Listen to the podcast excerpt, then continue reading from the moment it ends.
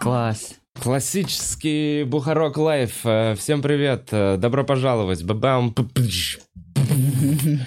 Первый в 2022 э, И сегодня у меня в гостях спустя два года, Да-да. больше, И больше даже. Да, это так э, интересно, что ты э, вначале играешь песню I'll be waiting for you, что я спустя два года пришел, и ты реально все еще здесь.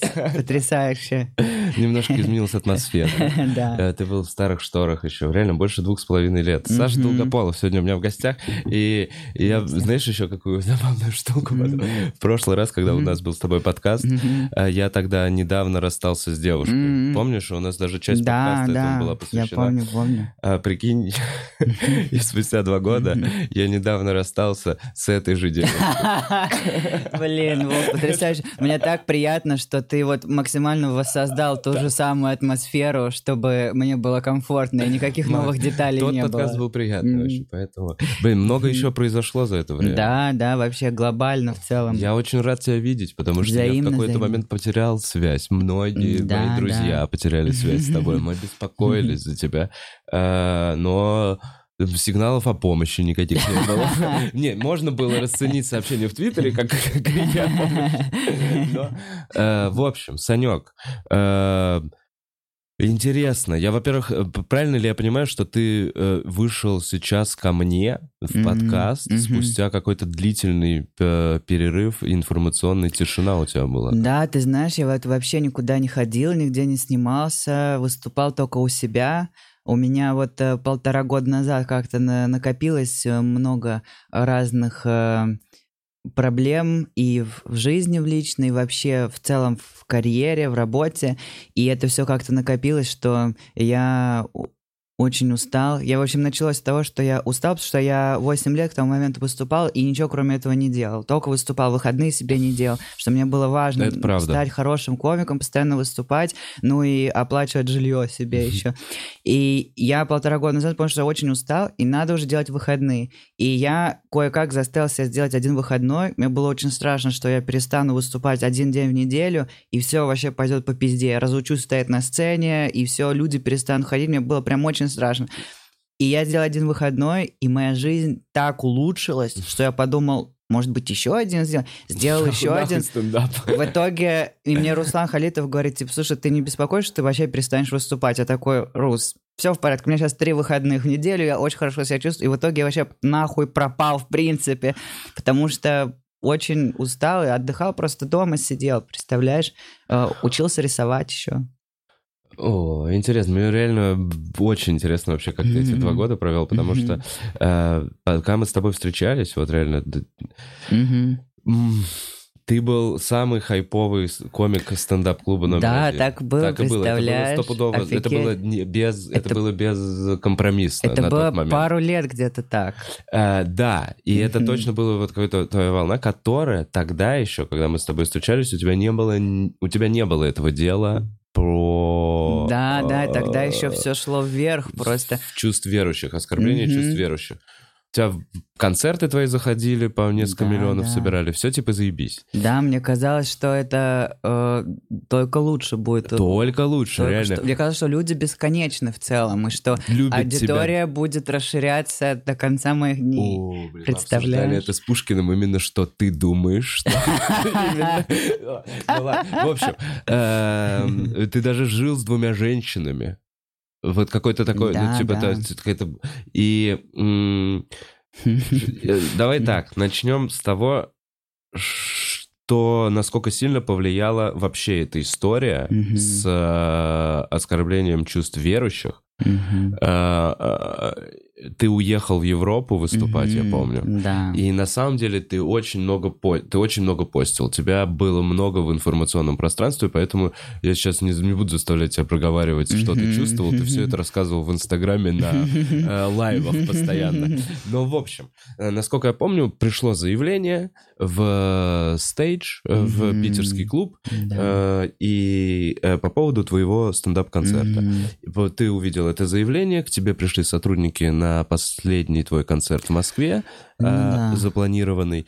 и ты уехал в этот же вечер, насколько я помню, в В Израиль. Израиль, да. В Израиль. Я прям И пересрался оттуда ты конкретно. очень сильно пересравшийся, Максимально обосрался. создаешь информационный э, шум, ну такой, ты кричишь «помогите», Ну да. меня бьет Путин. Ты вот это кричишь. Слушай, ну я как бы, что, я вс- всегда к этому так относился, что в таких ситуациях тебе единственное, что может помочь, это привлечь внимание к этому. Так. Вот, и я, собственно, вот это и как бы пытался сделать, просто привлечь к этому внимание, знаешь, чтобы как-то э, ситуация улучшилась. Двигаемся дальше просто по этой истории. Вопросов э, незаданных много. И ты э, едешь, у тебя прикольный гастрольный тур по Да, Европе, да. которые тебя поддерживают, тебя поддерживают в комьюнити, все рады, люди приходят на твои концерты, ты записываешь сольник, по-моему, в Украине или в Не, Израиле? в, в Израиле. В Израиле ты записываешь сольник, выкладываешь его здесь на канал, он тоже неплохо заходит, все Ну замечательно. так уже, не так хорошо. Но, давай так, смотри, у этого сольника уже впервые я вижу комментарии, где... Все в порядке, я, если что, привился. Просто, знаешь, типа в Мгм. Стебе Саша Долгополов фрик. А когда тебя не любят, когда ненавидят и не согласны с твоей позицией, где говорят, что ты, ну, типа, оскорбляют тебя и не согласны с твоей позицией. Раньше, условно, такого на твоих концертах не было. Только, ну, в, в комментариях, в Слушай, общей ну массе. не Они не делились. Но я бы не согласился. Ты можешь зайти сейчас посмотреть на те, которые были до этого, и там прям ужасно. То есть лучше новые комментарии лучше не открывать. Там прям... Я бы вот... Вот я такой, новые. что я бы не, не, не выделил такое, знаешь. Мне кажется, что именно э, вот это как бы... м, в- то есть у меня был такой момент, когда я чувствовал прям очень много хейта и какого-то вот волны негатива. Но я в это... этот, этот момент был. Слушай, но это совпало примерно. Но это связано с тем, что у меня к тому моменту... То есть у меня все это время аудитория росла очень органично. То есть приходили люди, которые реально хотели посмотреть и послушать. э, когда я появлялся там на канале клуба, когда «Пора разбираться» началось. То есть все появления по Мгм. чуть-чуть, они набирали аудиторию. Потом я пошел к Дудю, и аудитория в два раза увеличилась сразу. То есть у меня было сначала к тому моменту в Инстаграме 30 тысяч подписчиков, потом я сходил к Дудю и стало 80 тысяч. И то есть это все люди, которые пришли после того Мгм. интервью, и, естественно, это публика, уже среди них много людей, которые уже не совсем готовы тебя принимать. То есть это не, не естественным путем постепенно пришедшие люди. И я вот уже тогда, когда концерты начал делать, то есть я продолжал после интервью Дудю, стало намного больше зрителей, но я стал чувствовать, что они не всегда врубаются, понимаешь, что они не всегда на волне. Потом я уехал, из-за этого у меня еще стало больше, дошло, по-моему, максимально было 115 тысяч подписчиков, представляешь, в Инстаграме. И вот, вот тогда уже прям очень много пришло людей, которые прям на негативе были, Мгм. и у меня тогда с этим начались проблемы, потому что все это время я соцсети не вел. То есть я не блогер, у меня подписчики накапливались только за счет того, что я снимаюсь где-то. Я никогда соцсетями не занимался. И из-за этого я не работал над аудиторией. То есть когда я стал заниматься своими соцсетями, обнаружил, что очень много людей подписаны, которые мне просто не нравятся. И это был очень тяжелый период, когда я пытался выстраивать границы с аудиторией, много банил, знаешь, людей, вообще выстраивал правила, как мне вообще с этими людьми взаимодействовать. Ну, не в этот ли это период произошло, когда ну, о тебе начали писать и в BBC, и в Russia ну да, Today? да, в этот, в этот момент и произошло, очень много прям стало Ну, э, то есть я, по- негатива. по- получается, примерно я прав, что пришла вот эта масса, которая зна- Да. знают тебя просто как публичную личность, ну да. но не знакомы вообще с твоим творчеством. Они Да. просто такие, а, с этим человеком происходит эта хуйня, нам Мгм. интересно за ним понаблюдать. Да, потом они смотрят твой стендап и очень злятся, потому что им это не нравится. Да, они не из-за Они не из-за здесь. стендапа здесь, да. А, и что происходило с тобой в этот момент? Потому что по мне, я, я потерял тебя. Я помню, что мы с тобой, прям, ну, то есть, правда, мы перестали общаться. Я помню, что ты мне пару раз не отвечаешь, я перестал тебе писать. И более того, мы обсуждали с нашими друзьями-комиками, что такое происходит со всеми из стендап-клуба. Что как бы нас лично всех успокаивало, что ты не конкретно, ну, не, не конкретно у нас с тобой какой-то конфликт, а это просто твоя какая-то жизненная позиция. Было бы отстойно, если бы я только с тобой перестал общаться и со всеми бы продолжал Мне что все из-за этого такие, а он тебе тоже не пишет? Да. А, ну так спокойно. Я ладно, бы окей. приходил к тебе на подкаст, вот только с ребятами бы общался, с тобой бы не разговаривал. Чем мы виноваты, во-первых, интересно узнать. Почему э, так? И м, что произошло после того, как ты выложил этот сольник в Израиле? Насколько я помню, началась пандемия. И как ты, э, так хайпуя в тот момент, самостоятельно хайпуя, то есть ты Мгм. сказал, что ты не блогер, но в тот момент твои социальные сети работали постоянно. Причем ты сильно привлекал внимание. Э, Как ты после этого просто взял и тихо, спокойно вернулся в страну, где тебя ненавидят и хотят убить и расчленить?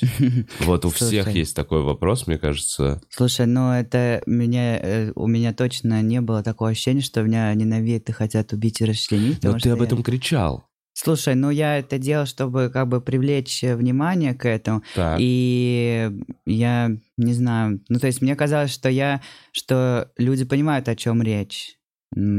Вот. И я э, Поясни, какой-то- я, может, я неправильно понимал, то есть, или что? Мгм. Поясни мне, что ты, что, что не так? Что- То есть в, в чем раньше, что ты думал, что люди понимают, а на самом деле они не понимали? э, ну вот то, что ты сказал, что у меня не было чувства, что я возвращаюсь в страну, где меня хотят убить и расчленить. Эм, не знаю, А, есть я же внутренне- такого... То есть Не- я неправильно... Я же не говорил, я же не говорю, что меня хотят убить и Ну расчленить. я сейчас утрировал, Сань. Ну да, Ну, но... я утрировал. Ну, в общем, я в какой-то момент начал думать об этом, и уже э, я, когда уезжал, у меня было реальное ощущение, что, возможно, я бы не хотел возвращаться. У меня к тому моменту уже я чувствовал, усталость уже копится в целом от того, что я постоянно работаю, и вот то, что произошло, то, что написали заявление, это какой-то стало, знаешь, последней каплей, то есть меня прям это расстроило очень, мне прям обидно было по-человечески. Я думал, блин, какой отстой. Я вот работаю все это время, стараюсь, я вот выступаю, я смешу людей, вот это все, что мне нужно, чтобы люди просто смеялись. А тут бац, приходит какой-то чел вообще просто с нихуя, Мгм. и у тебя появляются проблемы. Я думаю, блин, вот какое, какое же говно, вот как неприятно вот в такой ситуации находиться. И мне так обидно от этого стало, что я решил, что я вот не хочу больше в этом находиться, я попробую переехать. И вот я уехал, я прям реально рассчитывал на то, что вот сейчас я попробую здесь закрепиться, попробую какие-то найти себе выступления, Мгм. попробую остаться, что-нибудь оформлю, какие-нибудь документы, там визу сделаю. И в целом я так и планировал. Я планировал еще поехать в Америку выступить, мы там договорились. И я подумал, может быть, я там и останусь, какую-то визу, знаешь, Мгм. себе сделал. Потом фигакс, началась пандемия, я даже не смог, у меня был план, э, я купил билеты в Америку из Израиля. И визу в Америку хотел в Израиле сделать, Так. потому что э, за границей, да, это возможно, и там типа быстро делают. Но нужно очередь ждать месяц, Мгм. и я подумал, что хорошо, как раз этот месяц в Европе повыступаю. Я планировал из Израиля поехать в Европу, выступать там месяц, потом вернуться в Израиль, сделать там визу и поехать в Америку. Мгм. Такой был план. И я начал выступать в Европе, и последние выступления были в Украине. Мгм. И из Киева я уже все, иду в аэропорт, даю свой паспорт, там билеты показываю, и они говорят, подождите, а можно посмотреть, где вы были за последнее время? Тогда началась пандемия, и были страны из красной зоны, Мгм. из которых тебя в Израиль не пускали, если ты в них был. И это Мгм. Германия, Австрия, Франция. Они смотрят, у меня последние страны Германия, Австрия, Да, Франция. Я вообще везде побывал, где нельзя. И меня Бинго. просто не пустили в Израиль. И я понял, что план немного меняется. И я поехал тогда в Австрию, я решил там сделать визу, потому что там тоже можно сделать Мгм. быстро, если ты россиянин. И э, я поехал туда, сидел там, потом в какой-то момент вышел погулять, и смотрю, людей нет на улице. Захожу в магазин, мне нужно было чемодан купить. И я спрашиваю продавщиц. А тогда из-за того, что пандемия начиналась, и как бы э, еще в России и в э, русскоязычном инфополе этого не было, поэтому я не совсем поняла, что происходит. То есть сейчас я понимаю, когда все закрывается, пиздец. Мгм. Тогда я смотрю, людей Неожиданно. нет, да, я думаю, что за хуйня вообще? Я думаю, ебать, европейцы вообще загоняются по какому-то коронавирусу, блядь, просто дураки. Захожу в магазин, спрашиваю, а что никого нет? Она говорит, мы закрываемся, у нас с понедельника вообще полный карантин. Ага. И я начал думать, что мне делать, потому что я понял, что я за границей. Ты в Австрию? Я в Австрии, блядь, я не знаю, этот ебучий немецкий, вообще нихуя опенмайков нет, ничего не повыступаешь, в Америку не попадешь, все полный пиздец. Да. Я стал думать, что мне делать. Понял, что вроде бы уже постепенно все затихло, и кажется, можно попробовать вернуться. Я решил, что я вернусь, пережду и потом еще раз попробую. А, повестка сильно сменилась, всем стало резко на тебя вообще похуй. Вообще на все такие вещи стало похуй. Самое главное, что стало, это коронавирус. И Ну, насколько общем, он опасен. Это вообще да. просто наполненное информационное поле. Да, было какое-то чувство, что в целом уже, знаешь, как-то как-то у меня уже было чувство, что, возможно, можно попробовать уже. Так, и ты просто спокойно берешь билеты себе из Австрии в Россию. Да, и я спокойно поехала прилетаешь, тебя домой. никто не встречает, тебе на паспортном контроле никто ничего не говорит. Нет, И такого Russia не Today было. тебя после этого не заебывает. Слушай, нет, вообще в целом как-то э, какого-то внимания особого я не чувствовал спустя, э, сп- по- после этого. Приехал домой, сидел, и я вообще думал, сейчас приеду домой, отдохну. Там еще ввели правило, что если ты из Европы возвращаешься, тогда это, получается, март Две недели, 2020 Две недели нужно посидеть дома. Я такой, ну сейчас посижу две недельки дома и все, буду выступать, пиздец. Я еще так соскучился, когда приехал в Россию, не думал, что меня это будет прям так тронет. Но я когда в аэропорту прям иду, я смотрю, там везде все надписи на русском, все на русском, и меня это почему-то так, знаешь, так обрадовало, потому что я за это... Соскучился? За это... Слушай, не то чтобы я соскучился, я просто устал. Вот когда я все это время был не дома, все эти надписи нужно на, на русский в голове переводить. Мгм. Все, что написано, ты либо на английском э, ты читаешь и переводишь, с людьми на английском общаешься только.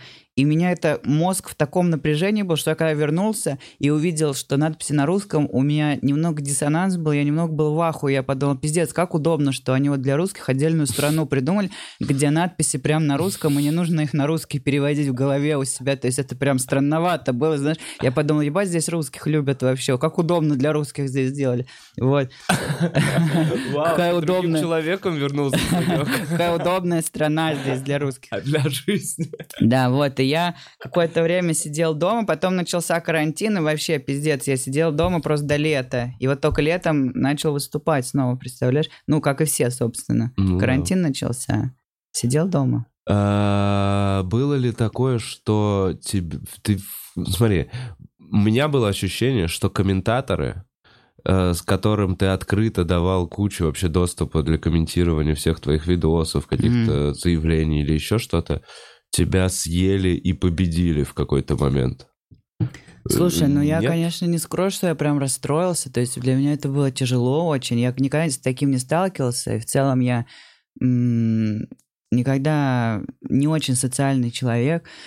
И я первый раз столкнулся, во-первых, с такой большой аудиторией, и я первый раз столкнулся с тем, что было очень много людей, которые испытывают к тебе негатив. И я прям расстраивался сначала, меня это, конечно, выбивало из колеи, я не совсем понимал, что с этим делать, но в итоге, мне кажется, я разобрался с этим, я просто выстроил э, для себя безопасное пространство, где я могу не взаимодействовать с этими людьми в соцсетях. Э, Я понял, что это нормально ограничивать этим людям доступ к тому, что ты делаешь. Вот, и в целом справился с этим. Но это, конечно, очень сильно меня расстраивало прям. А чем пришлось пожертвовать, чтобы выстроить эту зону комфорта? Ну, то есть... Да ничем, просто начал банить людей. То есть у меня до этого я никогда этим не занимался. Я просто всегда думал как, типа, вот мнения разные должны быть. Да, это мое видео я выложил, и вот человек здесь такое пишет. Но потом я стал понимать, что это работает немного иначе. То есть когда это в нормальных количествах, все в порядке. Но иногда бывает такое, что это слишком, если в твою сторону идет волна негатива, то э, этого становится настолько много, что оно самовоспроизводится. То есть люди уже на это смотрят и думают, а, видимо, здесь так надо. Принято, и мгм. это продолжается. И в такие моменты лучше это останавливать для того, чтобы это не продолжалось. Ну и для себя, просто для своего состояния, чтобы себя ограждать от этого. Просто останавливаешь и все. Вот. Но я э, в- продолжил в целом выступать, когда кончился карантин. Какое-то время походил еще, повыступал, даже где-то, по-моему, поснимался. Но у меня уже было ощущение, что я и устал, и меня это очень сама ситуация с тем, что мне пришлось уезжать, расстроила.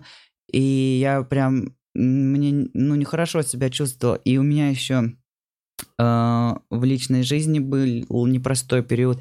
Я пережил расставание тогда непростое. И, в общем, все так накопилось, что я решил, что мне нужно отдохнуть. Начал делать все выходные.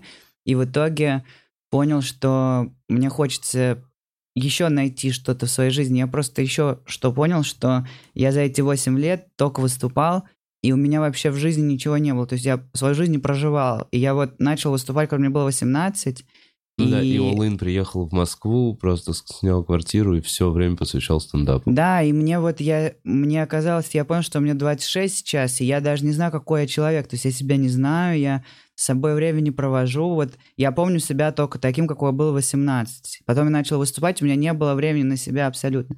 И я решил, что у меня очень много вещей накопилось, с которыми мне нужно разобраться. И это очень много времени занимало. И мне хотелось еще, у меня было чувство, что вот все мои любимые комики, они что-то еще делают. То есть, например, вот Стюарт Ли пишет книги еще. И мне хотелось тоже, у меня всегда было чувство какой-то не- нереализованности, что мне хочется что-то еще делать. Но у меня не получалось, потому что я только выступал. И я подумал, что это отличная возможность и чтобы отдохнуть, и чтобы наладить свою личную жизнь, и чтобы научиться еще получить новые навыки чтобы уже не чувствовать себя так. Потому что когда я начинал выступать, мне прям нравилось. Я чувствовал, наоборот, что это меня наполняет. Типа, круто, пиздец, я стендапом занимаюсь, вообще как в Америке. Но постепенно, наоборот, я стал чувствовать, что особенно когда пандемия началась, и ты не можешь выступать больше, и ты просто сидишь дома, и ты думаешь, а я вообще кто сейчас? Я вот, у меня есть какие-то навыки, какую-то пользу я приношу, что-то я делаю, и ты просто немного теряешь себя, когда не можешь работать. И мне стало важно еще наполнить свою жизнь новыми э, делами. И вот я начал думать, чем заняться. Понял, что мне всегда нравились комиксы. По- Подумал, попробую научусь рисовать это. Начал читать учебники разные, начал рисовать. Вот, и в итоге за вот это время нарисовал два комикса маленьких по 14 страниц. И я понял, что это мне очень нравится. Э, Но я не ожидал, что это так тяжело, что так много времени занимает. На один уходит месяц, месяц, пиздец, даже больше. Больше месяца уходит на один маленький история, комикс. сколько страниц? 14 страниц. Я вот даже, я решил это сделать прям, чтобы вот э, э, в эфире это было, я решил тебе, я принес Ух ты. тебе, напечатал А! и решил тебе подарить один. Как поле чудес. Да, вообще у меня огурцы закатаны. Вот, пожалуйста, это мой первый комикс. Это, ну, это напечатанный. Это Ну да, напечатанный. я его сначала нарисовал карандашом, потом чернилами обвел. Вот. Ограждение. Комикс Александра. Да, его можно бесплатно прочитать в Телеграме. Э, У меня в канале есть канал про А комиксы. где можно получить такую классную... Бумажную версию? Для которой всего 500 штук? Слушай, ты знаешь, я, короче, одно время думал прям сделать мерч э, и продавать их через интернет, но сначала решил попробовать их продавать на концертах. Вот мне нравилось еще... О, это движуха, как в, Во-во-во. в 90-х они продавали Во-во-во. свои ВХС и, и Да, да, да. Вот, и мне всегда нравилось, что я смотрел концерты Стюарта Ли, и он всегда на выходе книги свои продавал и подписывал. И мне всегда тоже хотелось такое попробовать. И я вот решил с комиксами. Я одно время так делал, и, и в целом мне понравилось. Но это прям заебывает. Знаешь, после выступления ты еще должен стоять. И я их... Иногда, когда у меня есть настроение, я с собой беру их, э, и на выходе продаю. Но в большинстве случаев мне просто лень тащить их с собой. Поэтому я просто говорю, чтобы люди в Телеграме читали бесплатно. Все. Серьезно? Ну, на сайте сделал бы кнопку «Купить», и все присылалось бы людям. Зацените, смотрите, какая Вот. рисовка. Вау, Санек. Не, реально... Спасибо, Ну, спасибо. я как человек, который не умеет нихуя в этом плане, э, восхищаюсь. Правда, кайф. Спасибо, Вов. Э, Сайт... Блин, я буду рад. Э, Так, и кролики появились у тебя примерно как в тот момент, когда у меня появились хомяки, да? Ты тоже взял себе на пандемию. Слушай, у меня вообще было два. а, Это кролики, которые у меня были а, а, в предыдущих отношениях моих, которые закончились. У моей бывшей было два кролика. И когда у нас закончились отношения, я попросил, чтобы они у меня остались. И у меня их было двое, мальчик и девочка. И они уже были в возрасте. И однажды девочка умерла. Это был пиздец прям. То есть я... У меня был тяжелый период, что я тогда пережил расставание. И вот я еще чувствовал усталость. Я еще тогда вот был на этом стрессе, и меня очень пугало вообще в целом, что у нас в стране происходит, и я вот только недавно вернулся, и вот это еще я не до конца пережил, и был какой-то ужаснейший день, когда я ночью возвращался с выступления домой, и у меня на этаже, на этаже стеклянная дверь в на лестничную клетку. И у меня такой дом, что там очень много посуточно снимают всяких ебанатов, которые отвратительно себя ведут. И они я прям помню, что я выхожу на выступление вечером, и я тогда ужасно себя чувствую, я целыми днями плакал, пиздец, отвратительно, отвратительно проводил время. Я помню, что у меня отключили воду горячую, и мне нужно было тазик наполнить с водой, чтобы помыться. Меня так расстроило, что я начал плакать. Слезами. И пока я плакал, вода остыла, и мне пришлось мыться холодной водой. То есть, пиздец, я прям, я помню, что я прям стоял в ванной, прям ревел, у меня прям сопли текли, слезы, я прям не мог собраться. Выхожу на выступление, и я вижу прям, как там люди пьяные с клетки, которые посуточно приехали просто отдохнуть в Москву, они громко хлопают дверью, и она в дребезги разбивается, стекло разлетается. И я еще один живу на лестничной клетке, потому что дом хуевый, все знают, что там посуточно снимают ебанаты, и все нормальные люди съехали оттуда. И я один живу на этаже на лестничной клетке, никто это стекло не может убрать, я весь в слезах, отвратительно, у меня нет сил, разбил стекло, эти пьяные чуваки, я им говорю, бля, просто идите, я уберусь сам. И я взял швабру из дома, и я, у меня не было сил убрать просто стекло, и я просто себе дорогу через стекло вот так расчистил, чтобы можно было выходить из дома. Я ушел, вернулся на утро, просыпаюсь. Пиздец, это просто невозможно. Встаю и вижу, что крольчиха не, не двигается. Я понял, что она умерла. У меня никогда не было животных, и у меня никогда не умирали животные. Uh. Это был такой пиздец. И, в общем-то, у меня остался один после этого. Но кроликов нельзя, чтобы они по одному были. Поэтому нужно было ему еще кого-то найти. И мы не смогли найти ему подружку, но смогли найти парочку э, малышей, которые у них жесть была, короче, их женщина э, решила она решила разводить кроликов на продажу у себя дома. И у нее два появилось мальчик и девочка. И они жили в клетке маленькой с морской свинкой. Так нельзя кроликов держать. Они должны быть либо на свободном выгуле, как коты, mm-hmm. либо в вольере. Они жили в маленькой клетке, их кормили каким-то зерном, что тоже нельзя делать. Они были больны ужасно. И их э, забрали в приют. Mm-hmm. Вот девушка забрала, у которой мы их взяли. Вот. И они ко мне приехали и стали жить. С тех пор у меня было вот три, получается, кролика все это время. Полтора года, представляешь? Э, много какашек. Слушай, ты знаешь, как вот они у меня сначала жили в вольере все, э, в двух вольерах, потому что они не подружились. И этот один дедушка Пиздил уже, он... Э, Причем он маленький, то есть они разные. То есть вот тот вот старый, он такой малюсенький, с такими большими ушами, а они большие, крупные и вес, вес, веслоухие. И они просто ёбики, то есть они ничего плохого не делают. Они к нему просто приходили, в его лоток срали, там его сено ели, его воду пили, просто хорошо проводили время. А он прям злился, он нападал на них. Но он слабее, и он всегда огребал от них, они ему откусили ухо, то есть вообще жесть. И их пришлось по разным вольерам рассадить. И вот они одно время были в разных вольерах, и потом меня стало прям что-то задалбывать, типа, что это вообще... Это много места занимают вольеры. Я стал думать, пиздец, неудобно вообще. Пол квартиры занято этими вольерами. И я решил попробовать убрать вольеры, чтобы они на свободном выгуле были. И это было худшее решение в моей жизни, потому что они все грызут, они везде копают, они мне прогрызли провод для интернета, мне перестал работать интернет, я позвал мужиков, мастеров, чтобы они починили интернет. Они говорят, а что у вас с проводом случилось? Мне было так стыдно сказать, что у меня просто кролики прогрызли провод, я подумал, блядь... Я это... сказал, это я прогрыз. Да, пришлось взять на себя это, чтобы не было так стыдно. Ты сказал, я случайно Слушай, ну я просто подумал, я подумал, блядь, два взрослых мужика, вот они приехали, весь город проехали на вызов из-за того, что у меня кролик прогрыз провод. Мне было так перед ними стыдно. И нужно, я, короче, заткнул все, у меня все было в подушках, везде внизу затыкано, чтобы где провода, чтобы они не пролезли. У меня между э, кухней и комнатой я поставил решетку вот так, потому что они двое с тем стареньким дрались, и я старенького на, в комнате поселил, а тех двоих на кухне. И я хотел Это сделать... Однушка? Да, я хотел сделать дверь э, на кухню э, маленькую, знаешь, для животных. Но там нужно сверлить, я не умею сверлить, поэтому я взял у них от вольера там кусок есть, решетка, и она по размеру прям идеально подошла в проход на кухню, я вот так ее вставил, и приходилось... Я это как временное решение сделал, но в итоге полтора года так простоял. У меня приходилось... Ничего более вечного более. Да, и я перешагивал через нее каждый день, и в итоге прям устал очень сильно это делать.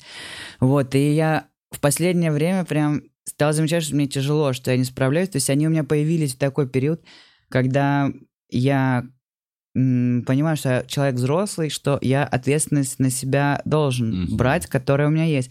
Но это был очень непростой период, и я думаю, что я, если бы сейчас принимал решение брать ли себе животных э, так много, я бы еще обдумал это. Я не знал, насколько это тяжело. И вот они у меня были полтора года, стало, я понял, что мне уже тяжело справляться, и я, мы договорились с моей бывшей девушкой, чтобы она вот того старого пока что забрала себе, и те двое остаются у меня. Я немного еще свое жилье переоборудовал, чтобы было Где спать? чтобы было где жить мне, да, потому что я стал чувствовать, что это вообще их дом теперь, и я просто здесь иногда, знаешь, ночую. Убираешься. Да, убираю за ними дерьмо. Вот.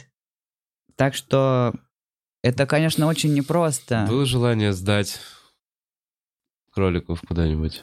Слушай, вообще, на самом В деле, ресторан. ну, точно не в ресторан, но у меня бывает иногда, что я прям устаю, я думаю, блин, я не справляюсь. Но вот я поэтому пытаюсь найти какие-то решения, которые... Потому что вот с тем стареньким как бы есть, еще можно что-то придумать, потому что у него есть э, моя бывшая Мгм, девушка, кстати. которая, э, у которой он жил все это время, а те просто у них никого нету, и поэтому, естественно, очевидно, я буду за ними дальше продолжать ухаживать, но это Они очень тяжело. Не по 12 лет живут кролики? Слушай, ну в среднем они где-то так живут 10, примерно Да. 10. Но веслоухие кролики живут меньше, потому что у них э, инфекции постоянно, знаешь. Из-за того, что висят уши, это неестественно. Это искусственно люди вывели, чтобы на свадьбу было продавать их чтобы людям нравилось, какие милые в корзине Мгм. сидят, веслоухие кролики белые, вот. И у них из-за этого постоянно отит, вот это все, и они меньше живут, чем нормальные. Вот. Блин, их можно около окна держать на сквозняке. Да, да, слушай, а у меня было одно, вот я не знаю, что не так, но вот я поэтому не люблю, когда что-то дома ломается, и нужно мастеров звать, потому что они пиздец. И у меня недавно стиралка сломалась, э, надо было мастера позвать. И он зашел на кухню, там стиралка стоит, и он смотрит на этих двоих в вольере, и он говорит, о, круто, говорит, а что вы их это разводите, типа сожрать, зажарить?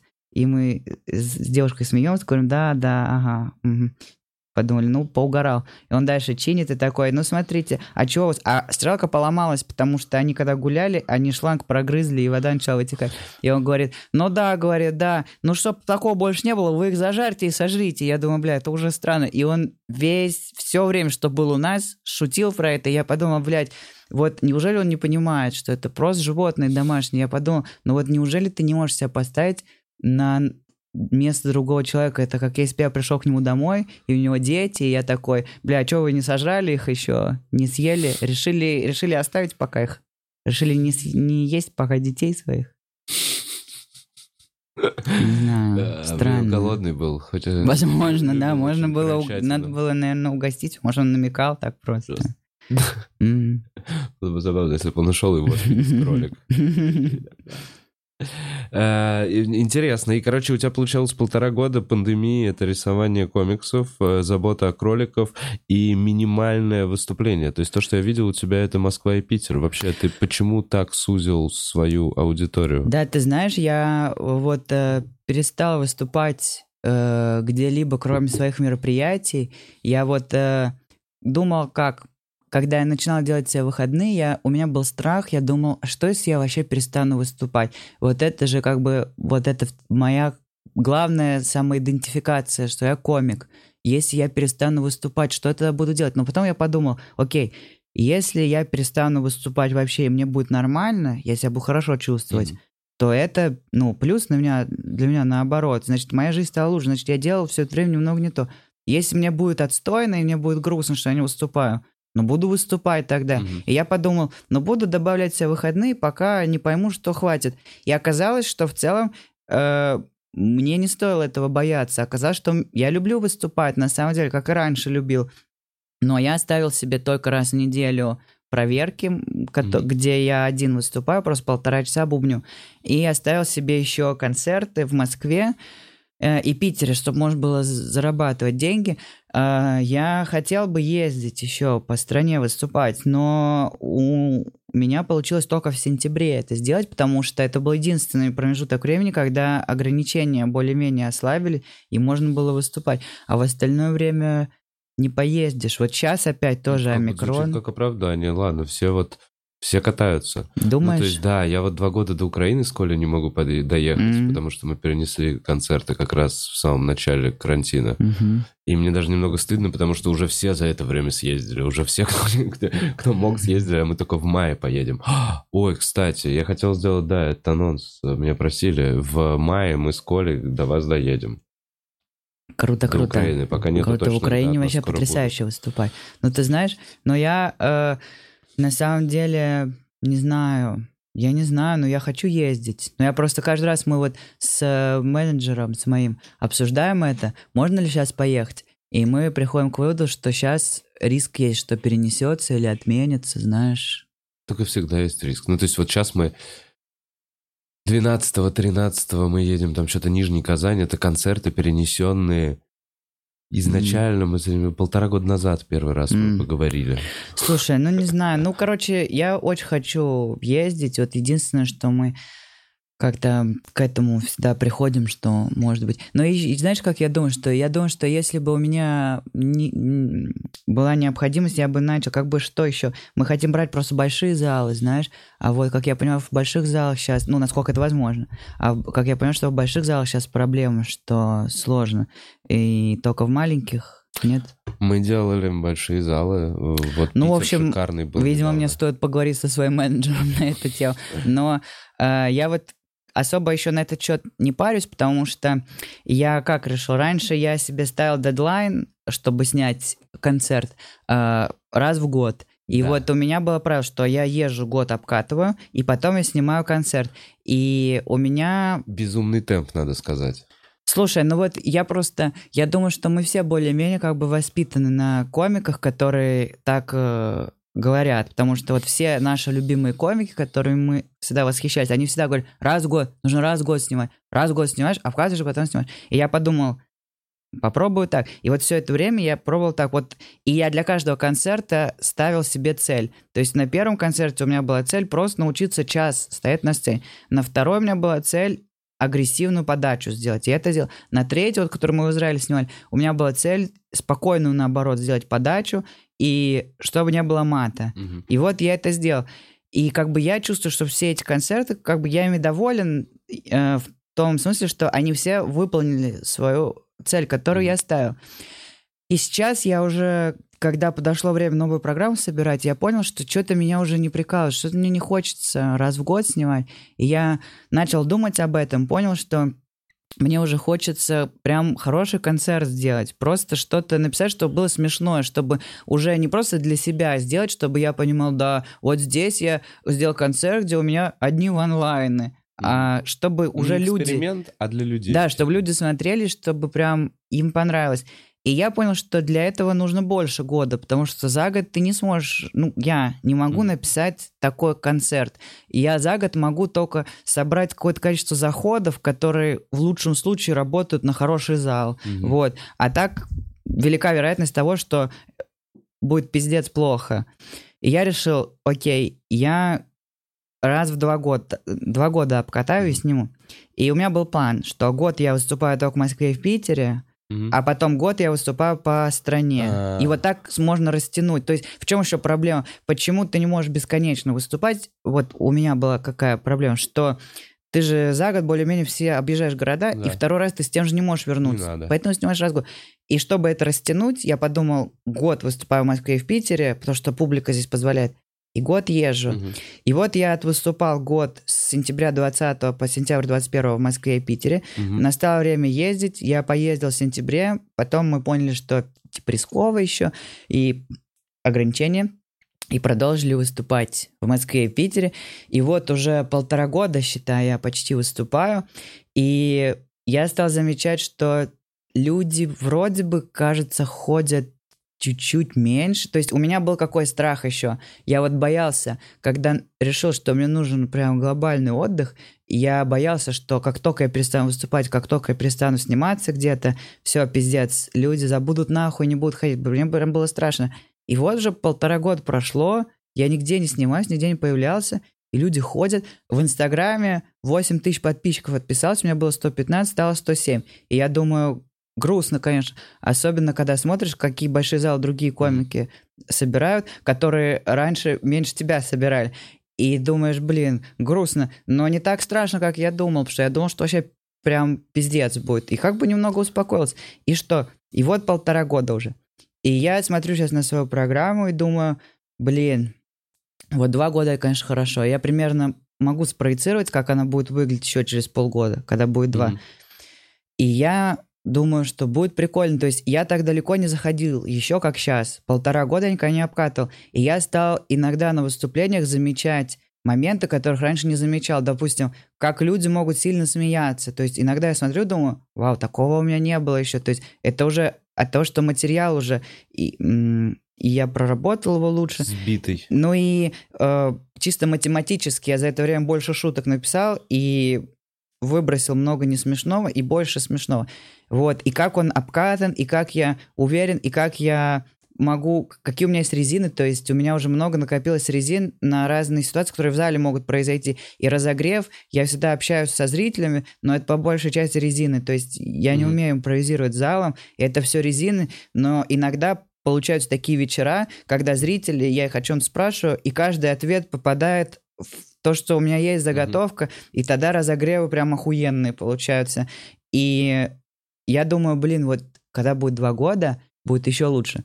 Но все равно мне кажется, что будет не идеально. И сейчас я думаю о том, чтобы, может быть, еще дольше обкатывать. Знаешь, можно на третий год пойти. Вообще, я думаю, прикинь, если ты пять лет обкатываешь, какой будет разъеб? Ну, то есть, да, если... Не факт. Почему? Ну, потому что не факт. Ну, почему ты так считаешь? Лет. Потому что я, я знаю, что... я, как человек, который... Я знаю, что такое протухший материал. То есть ты думаешь, что... Я считаю, что через пять лет тебе самому уже просто неприятно от самого себя, что ты рассказываешь. Но, смотри, эти шутки, они уже не так звучат. Я знаю. нет столько души. Я знаю. Ты уже mm-hmm. другой человек. Хорошо, у меня есть э, к этому пока что какое решение я нашел.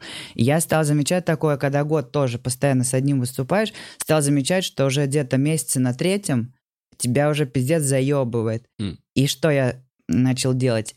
Я стал просто постепенно свой материал, то есть у меня никогда нету четкой программы, которую я рассказываю всегда. У меня есть э, шутки всегда, они циркулируют, то есть я каждый раз всегда добавляю новый материал, который замещает старый. И тот старый, который выбывает, я его откладываю, и потом постепенно, через какое-то время, когда я уже отдохнул, я его возвращаю. И еще стараюсь дописывать. Вот. И это тебе не позволяет... Это вроде бы и позволяет тебе э, материал накапливать, но с, с годами, но и не позволяет тебе уставать от mm-hmm. старого материала и позволяет тебе новое дописывать. То есть он вот так циркулирует.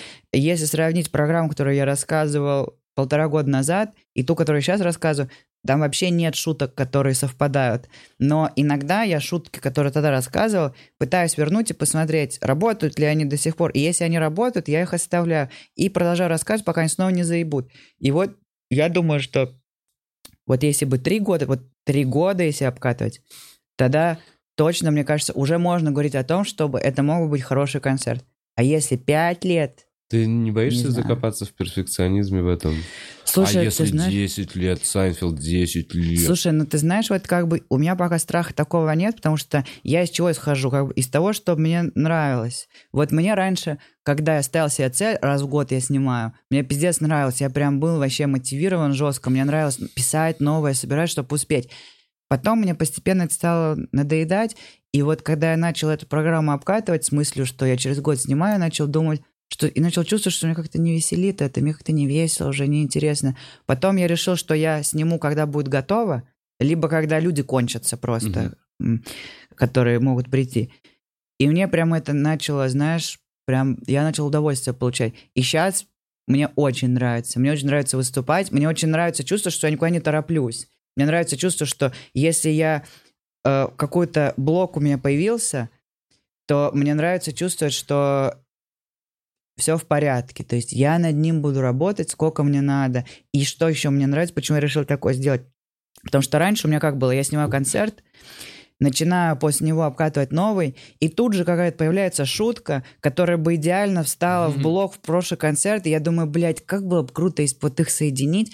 И вот сейчас у меня начало такое появляться, когда вот я уже полтора года обкатал, и у меня начинают появляться шутки новые, которые хорошо встают со старыми. И это такое крутое чувство, когда ты понимаешь, что это вот монолог, который естественно пишется. То есть не как на ТНТ, когда они тебе говорят, напиши монолог про отношения, и ты вот просто сел, типа, в среду вечером и постарался какое-то рассуждение написать про отношения, про очень сложную тему. А когда ты долго обкатываешь, ты сам меняешься как человек, у тебя меняется восприятие, и это позволит тебе э, одну шурку с одной стороны, то есть вот то, что Джуди Картер и говорит делать, с разных сторон ты одну тему рассматриваешь, mm-hmm. с одной стороны ты рассмотрел, потом у тебя ты спустя полтора года с другой стороны на эту тему посмотрел, и вот у тебя уже две шутки в один год, и мне вот это очень нравится сейчас. Вообще, я вот пока что меня прикалывает это, я решил продолжать. Пока угор... Если 10 лет я буду обкатывать, и я буду на приколе из-за этого, вообще, блядь, с удовольствием. Я понял, что типа зреть, зреть будет концерт, зато типа думаешь ажиотаж зрителей, что все равно даже через 10 лет будет интересно. Бля, реально, что он там 10 Слушай, ну да, но это может быть, вот я думаю, что с этим можно переждать, знаешь, что люди, да, реально устанут, как с какими-нибудь, знаешь, играми, типа Duke Nukem Forever, которые ждали просто 20 лет, и в конце такое дерьмище получилось невозможное.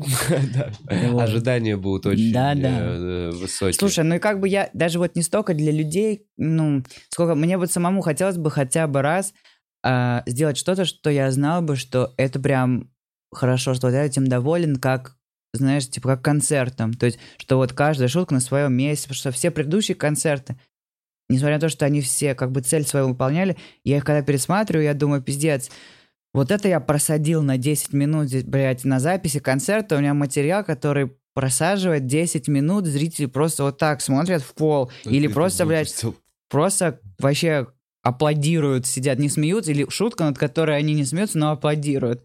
И вот мне хотелось бы такого избежать, знаешь, чтобы просто был концерт, где люди смеются, и все. И хороший материал, и интересный. И не просто они смеются над заходами, типа, да, вот, вот, вот знаете, бывает, когда э, доставка пиздец, да, а, а, ебать, они опаздывают всегда.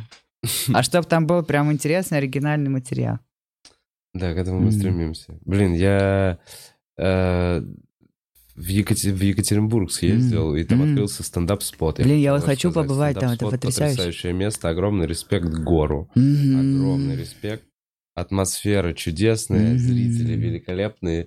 Э, я съездил туда, снял концерт, и вот через пару недель выпущу. Очень, вау, очень вау, смешно. круто, круто. Я поэтому очень рад. Я, знаешь, что еще хотел тебя спросить, Санек? Mm-hmm. А почему, вот все-таки, мы немножко так вскользь прошлись, mm-hmm. но мы с комиками не получили ответа, почему ты начал нас динамить?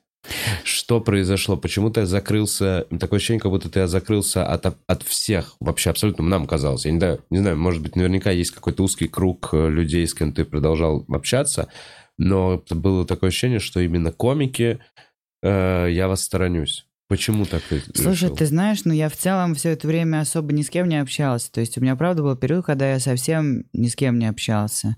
Просто сидел дома, занимался своими делами, хотел больше себе уделить время, проводил время с девушкой, мы просто вот занимался собой. Эм, вот такой был период. Так что я не знаю, я думаю, что это все накопилось, знаешь, усталость, и в целом не знаю, какая-то у меня была То есть это было удовлетворенность жизнью. Твое решение, чтобы от тебя все отъебались? Наверное, да. Наверное, я просто устал. Чувствуешь ли время. ты м- ответственность за то, что до тебя все доебались? Это что значит? Неправильно, да, сформулировал, не очень понятно. Ну, то есть ты в какой-то момент устал от внимания, вот как я понял из этого диалога, и от работы, и от... Ну, ну короче, устал. От всего, да. А, ты же нет такого, что ты же привлекал это внимание. Первые полтора года ты активно, то есть, э, опять же, ты да, ты не блогер, но в тот момент, когда ситуация произошла, э,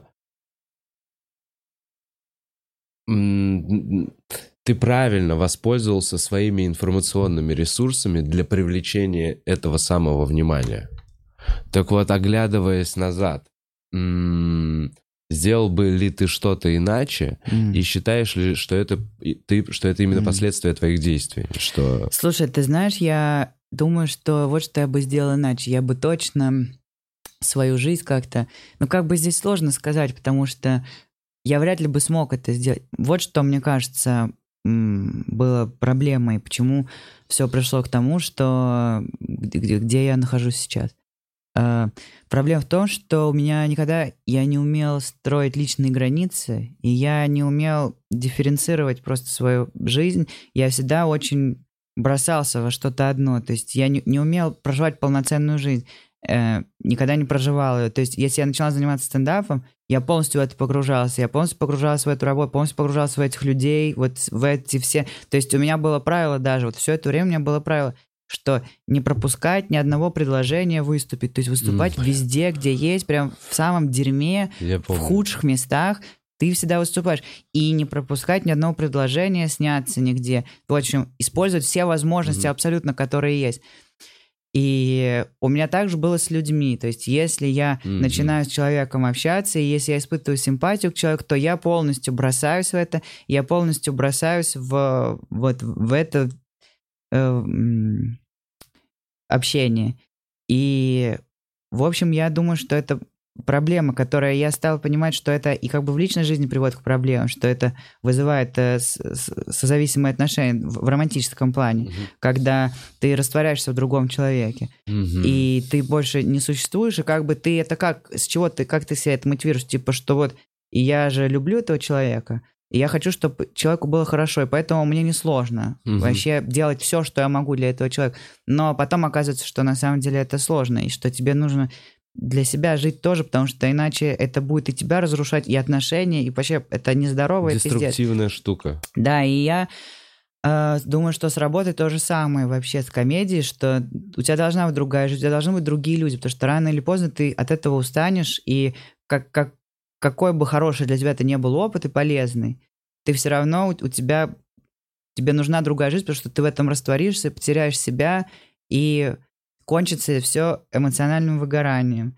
И сейчас я понимаю, что это очень важно. Я стараюсь вот такую жизнь выстроить для себя, чтобы и она была полноценной, чтобы я мог и работать хорошо, чтобы я мог и отдыхать, и чтобы у меня были свои дела, чтобы у меня была своя жизнь. Э, это было тоже большой проблемой, потому что я не понимал, как выстраивать границу в медийном пространстве, потому что ты как комик, если ты не на телеке, тебе нужно постоянно где-то появляться и снимать. И у меня не было никакой границы. То есть я не понимал, зачем это даже нужно. Мне наоборот казалось круто, что люди знают все про мою жизнь. Сейчас я понимаю, что, наверное, все-таки нет. Мне, наверное, хотелось бы, чтобы у меня была своя жизнь какая-то. И, в общем-то, я думаю, что вот я бы хотел над этим сейчас работать, знаешь, чтобы свою жизнь выстроить так, чтобы все было в здоровых количествах, чтобы не, приход... не приводило к таким кризисным состояниям, Ты... как было. А вот как раньше я границы не умел расставлять, и это вот привело к такой ситуации. Но я думаю, что как бы это очень сложный разговор, потому что я находился в ситуации, когда у меня не было так много возможностей и выбора, как сейчас. Когда мне было 18 лет, я только закончил школу, я жил в Воронеже, у меня были отвратительные отношения с родителями, у меня не было денег, я жил в общежитии, жил у друга на полу, и мне нужно было что-то делать со своей жизнью, чтобы, чтобы зажить, ну, чтобы у меня было что-то. И мне нужно было во что-то как я чувствовал, во что-то включиться максимально, чтобы побыстрее уже свою жизнь устроить. И вот тогда я решил заняться стендапом, и я специально еще что сделал тогда, я все остальные возможности обрубил себе, то есть и общение вообще с другими людьми, и образование, я специально все сделал, чтобы мне ничего не мешало выступать, и почему? Потому что я боялся, что это будет меня отвлекать, что я не смогу так реализоваться хорошо. И таким же ты приехал в Москву, просто каким-то отрешенным. Такой ты, ты как бы разговаривал условно только о стендапе, ты приехал с одной единственной целью. Я потом еще думал, Да, это да. очень прикольно, как будто сожжены все мосты, у тебя Так нет есть. ничего, кроме вот этой вот цели вперед, и Да, поэтому да. ты ебашил каждый раз, когда была возможность ебашить. Да, вот и как бы, когда ты говоришь, что мог бы я что-то изменить, то есть я бы хотел, наверное, но это очень сложный разговор. Я не знаю, была ли у меня возможность что-то, потому что я был молодой, и я был невероятно тупой и очень злой, и у меня не было просто возможности и инструментов что-то поменять. Если бы у меня была хорошая семья, и у меня были бы деньги, и Мгм. у меня были бы как- какой-то другой выбор. Если бы у меня была другая часть жизни, в которой мне хорошо, отношения или друзья, или образование, или семья, родители, то мне бы не пришлось так делать. Но я боюсь, что, возможно, на данном этапе, я думаю, что у меня не было выбора. Но сейчас у меня выбор есть. И я, наверное, хотел бы все-таки попытаться, знаешь, здоровую жизнь себе выстроить. Я, я подумал, что это реально подсел вот на этот наш общий наркотик. э, На сцене же очень хорошо. Когда ты М, заходишь, Это точно, это когда точно. люди не смеются, это тебе очень Это хорошо. точно, ты да, понимаешь, это да. какая-то вот эта вот некая история. Поэтому да, если когда вокруг все серое и хуевое, и ты получаешь даже эти пять минут в день хотя бы, Мгм, ты хочешь этого больше, больше, больше Да, и больше. да. Это все оправдывает. Какая бы у тебя была не, дерь- не была дерьмовая жизнь, какая бы она у тебя была не хуевая, если ты вечером выходишь на сцену, и ты об этом рассказываешь, и люди смеются, это тебе дает чувство, что это все не зря. То есть тебе это как бы оправдывает это все, что тебе легче становится. Что ты, Э, ты не зря это прожил. А читал, э, не знаю, это было ли у Джуди Картер, либо вот в этом «Путь художника», короче, про творческий сосуд. Боюсь, Про, что нет. Ну, ну, э, вообще сам термин знаком? Творческий не, я сосуд? не знаю. Не понимаю. это. Короче, э, у любого человека есть некий творческий сосуд, который может быть наполнен и может быть пустым. Мгм. Это его впечатления, эмоции, желание чем-то, что он может поделиться и выплеснуть в творчество. Так вот, э, как бы я про это читал, как мне Мгм. кажется, ну там, я не знаю, там 10 лет назад, какое-то время назад, и вот сейчас как будто, во-первых, блин, ты не первый комик, с кем я за последние пару месяцев э, говорю про некое выгорание, Мгм. вот это вот стресс и усталость от любимого дела. Мгм. Что очень важно, потому что я понимаю выгорание, стресс, усталость, когда ты ебашь что-то в офисе, но мы занимаемся чудесный момент. Ну, ну, это лучшая работа. Нам повезло. Ну, Ну а, да. э, так вот, э, что, выгорание, это момент, что творческий сосуд. Эм, в тот момент, когда ты идешь в стендап, м. и ты э, злой, все плохо вокруг, э, тебя мало кто понимает, и тебя бесит, и у тебя огромное количество недовольства этим Мгм. миром, твой творческий сосуд, он полон пиздец, из него плещет. Поэтому у тебя, тебя просто ведет куда-то на сцену. Ты такой, мне куда-то надо выплеснуть всю эту творческую энергию, просто чтобы мне было легче. Как мне кажется. И вот что происходит. Ты приходишь в стендап, находишь для себя эту штуку, подсаживаешься на этот наркотик 5 минут, когда ты заходишь, 10 минут ты заходишь, 20 минут ты заходишь, такой, боже мой, я уже, меня уже куда-то приглашают, у меня деньги за это, я получаю, я могу жить на это. Да, да. И ты из этого творческого сосуда достаешь, достаешь новый материал, все это высасываешь. Все, в какой-то момент, это страшно, если ты приходишь э, к тому, что тебе на ТНТ в среду вечером надо написать этот ебучий монолог. Я не хотел бы там быть на месте этих пацанов. То есть я такой, да, Это очень успех, сложно, да, легкие сложно. деньги, прикольно, но э, вот это творческое опустошение, с которым ты Мгм. садишься, и такой у парня, они, они же еще обсуждают, Ой, у них, он записал 7, он записал 4, такой молодец, вот эта ебучая Мгм. гонка какая-то еще, у меня что-то вырезали, и такая, мне надо, если я не записал 18 монологов, я лох, Э, и вот, э, Это и ты точно. начинаешь из себя доставать, твой творческий, творческий сосуд, он пустеет, и он, Да, ты да. начинаешь поверхностно, со стенок уже, как этот ебучий йогурт, вот так вот ложкой соскребать эти темы, и получается, а вы слышали, таксисты? Ага, а вот карты банковские. Ну, неважно, что-то очень поверхностное, что-то, что Ну каждый да, может да. такое, я вообще, я не знаю, я живу свою Да. жизнь, потому что то, что ты проживаешь, это постоянная жизнь типа стендап-комика. М. Так вот, эм, наполнять свой творческий сосуд, во всяком случае, в той книге, в которую я читал, Мгм. это очень простые вещи. Гулять, Да. путешествовать, Мгм. общаться с людьми вне твоего круга стандартного, Да, да. выходить минимально из зоны комфорта, которая, по сути, является, когда ты между выступлениями просто ешь и спишь. а Да, потом просто выступаешь. проживать свою жизнь, чтобы у тебя было о чем И рассказывать. замечать эти моменты. Мгм. То есть э, это же очень важно, что ты... Мы наблюдать пиздец должны. Да, как да. творческие. Мы должны вокруг смотреть, что происходит, чтобы Мгм. пропускать через свой внутренний мир и как-то выдавать. Э, Короче, прикольно, что я просто поделился с тобой этим про творческий Мгм. сосуд, про Нет, свою эту это- штуку. Я согласен Я- с этим абсолютно. Также примерно проживаю всю эту историю. Я всю жизнь... Все в порядке? Э, Я очень рад, что у меня всю жизнь была какая-то возможность. Вот последние Мгм, 10 лет я все время путешествовал, Да, уезжал да. на зиму. Э, И там, я не знаю, хотя бы на две недели. И я всегда чувствовал, что в декабре у меня, знаешь, какое-то вот истощение. Потом ты уезжаешь, смотришь на эти пальмы, ездишь на этом байке, что-то вот как-то э, живешь жизнью, где тебе большая твоя проблема это где позавтракать и где поужинать. Вот твои главные проблемы. Да, вот у меня, к сожалению, все это время не было такой возможности, у меня не было возможности проживать свою жизнь. э, Но сейчас я чувствую, что она появляется, я вот хотел бы воспользоваться. Это вот тоже одна из причин, почему я решил, что мне хочется немного переосмыслить свои отношения с работой, потому что меня тоже под конец стало немножко доставать, что это спорт. То есть мне раньше меня это прикалывало очень сильно. Знаешь, типа, кто... О, а ты сколько сегодня на open mic выступил? Пять раз? Я десять раз сегодня выступил. А кто больше? А ты сколько у тебя... А как, а как у тебя много шуток получается? А ты по утрам пишешь, а вечером пишешь? А ты можешь целый день писать и ничего больше не делать? И вот этот спорт... И меня раньше это прикалывало, когда у меня было чувство, что мне нужно и себе, и окружающим доказать, что я крутой, что я не такое ничтожество, как мой отец заставлял меня думать. Но сейчас, вот под конец уже у меня появилось чувство, что как бы мне сейчас просто хочется хороший материал, мне хочется хорошую Цель достигнута, ты крутой, ты себе вокруг всем доказал. Ну, как бы себе скорее. Да, ну да, ну не важно. У меня нет проблемы такой Да, больше. проблемы больше да. нет, ты точно крутой. Теперь ты такой, ага, как я хотел быть больше творчески Как бы я реализовываться. хотел быть, и тебе, я доказал себе, что я крутой, могу ли я быть счастливым теперь? Вот. И да, и я поэтому решил больше, как бы, знаешь, на это ориентироваться, бо- больше в кайф выступать. Вот я еще разговаривал, вот у комиков такое, у меня были такие разговоры с комикой, они говорили, а вот ты не боишься, что если ты на open перестанешь выступать, будешь только на свою аудиторию выступать, то ты в ней закроешься, и она тебя э, немного расплавит, и ты будешь не такой смешной, и хуже будешь выступать.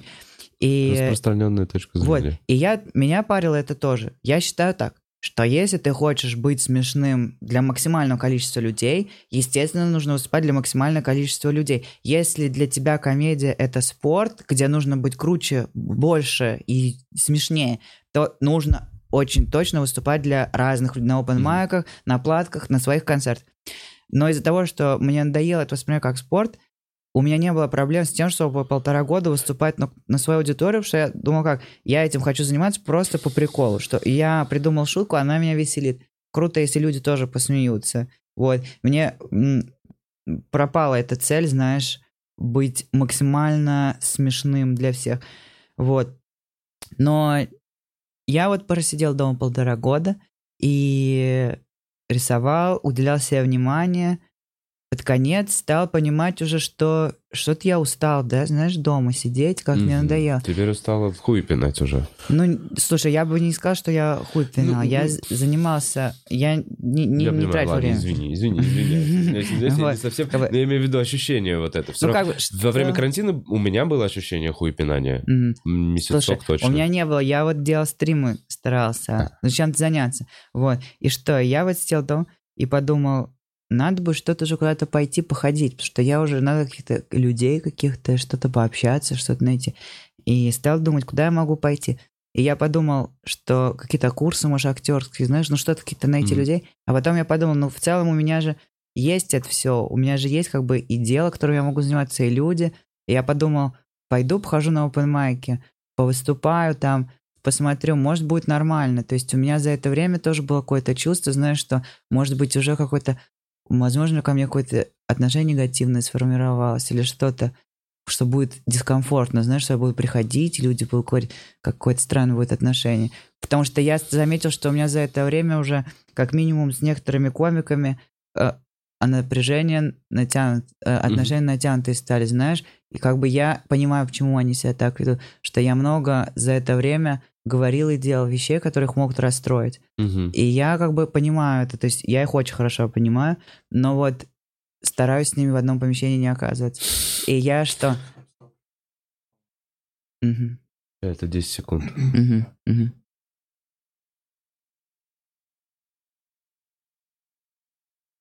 Мгм. Так, ага. В- Раз, раз. Обратно сразу. в эфире. Вот. И что? И я думал, кто-то боялся, что будет вообще со всеми так. И я решил как, попробую, похожу на open майке, немного вернусь в строй и посмотрю, если мне будет нормально, то продолжу стоять, если нет, попробую что-то еще найти. И я вернулся, и знаешь, так прикольно было, я начал ходить, болтать прям с ребятами, хорошо проводили время, смеяться, понял, что многие люди как бы рады, что я вернулся, и хорошо стал проводить время. Но я перестал делать так, как раньше делал. Знаешь, я раньше записывался на все open мира и выступал, даже если материал кончится, чтобы выйти и выступить. Я думал, лучше пойти выступить и на сцене что-то придумать, чем ничего не придумать. А сейчас я записываюсь, когда просыпаюсь с утра, я записываюсь на следующий день. И вот я каждое утро задаю себе вопрос, хочу я сегодня пойти, мне есть что рассказать. Если есть, я записываюсь. Если нет, я остаюсь дома, просто занимаюсь своими делами, если я устал. Еще физически устаешь. Мгм. Э, по опенмайкам ходить, я, у меня спина, я вот с 1 января по 5 ходил каждый день, тогда было много опенмайков, по 6 раз в день можно было выступать. Я вот успел на пятый день, помнишь, у меня спина уже болит. Я как шел в метро с одного опенмайка на другой, и я вспомнил, что у Луиси Кея р- давно была цитата, где он сказал, что в стендапе это самое важное сильные ноги. Типа против сопротивления, чтобы ты мог продолжать. И я подумал, блин, как иронично. Возможно, он впрямую имел буквально сильные ноги, чтобы ходить по метро постоянно на опенмайке. Вот. И вообще было круто. Ну вот, а когда устаю, когда материал кончается, сижу дома, пишу, знаешь, что-то. В целом, в общем, над этим работаю, чтобы сбалансированную жизнь проживать, чтобы и э, не было такого, что я устаю, но мне нужно продолжать, и я из-за этого с людьми не очень тактично обращаюсь. И, в общем, чтобы все было хорошо, стараюсь.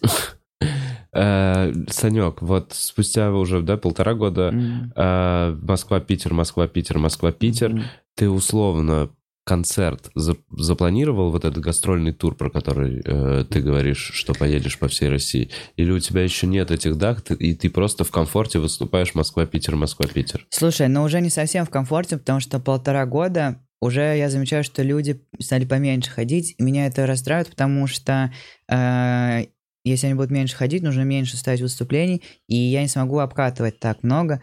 И я, на самом деле, каждый месяц мы разговариваем о том, чтобы поехать еще по России выступать, но вот, к сожалению, каждый месяц приходим к выводу, что пока что рискованно, есть вероятность, что что-то перенесется или отменится. Э, со стороны выглядит... э, Э, Ну, действительно, ты все-таки закрываешь то, что, о чем ты вот буквально сам сказал минут где-то 15 назад, что вот это есть твоя аудитория, а, в рамках которой ты выступаешь, и она даже по чуть-чуть уже, э, типа, как я понимаю, уменьшается, уже не с таким ажиотажем ходит даже на те концерты Москва-Питер, но в первую очередь ты сейчас беспокоишься о своем собственном комфорте. Э, Нет такого, что именно... Ну, как раз э, ты когда ставил себе дедлайн, ты решал- лишал себя какого-то комфорта, уезжал в Москву э, становиться э, звездой комедии, э, что без этого самопинка Мгм. ты реально так и будешь в все более узкие узкие вот стендап-клубы как А бы у почему ты так останутся. говоришь, я не понимаю. Это, это п- почему ты такой вывод сделал? Э, Не знаю, потому что нету никаких причин для того, чтобы увидеть, чтобы не- какое-то движение в эту сторону. Я вот с тобой сейчас с тобой разговариваю, и как будто твое движение в сторону узких залов и маленького количества людей. То есть, грубо говоря, пойти записаться на платки, да неважно, но просто выступать по, по платкам и понимать, что э, люди будут курить кальян, и Мгм. их будет сложнее рассмешить, на твоем уровне, когда у тебя миллионные уже просмотры, это более э, понятный ход, э, и, на мой взгляд, чем ходить по куче open майков. Ну, то есть М. ты как будто специально себя немножечко такой, типа, откатываешь назад. Слушай, нет, у меня просто другое восприятие карьеры. и У меня я ее не воспринимаю как путь от маленьких залов к большим. Мне не нравятся, в Мгм. принципе, большие залы. Мне... Вот я в Питере выступаю каждый месяц, типа 4 дня, и подряд в стейдже. Мгм. Э, И последние пару месяцев мы стали 5 ставить концерт. Э, И что? И, и зрители иногда приходят, говорят, о, э, я не мог попасть и купить билет. Почему бы вам не сделать в большом зале просто? И вот что, почему нет.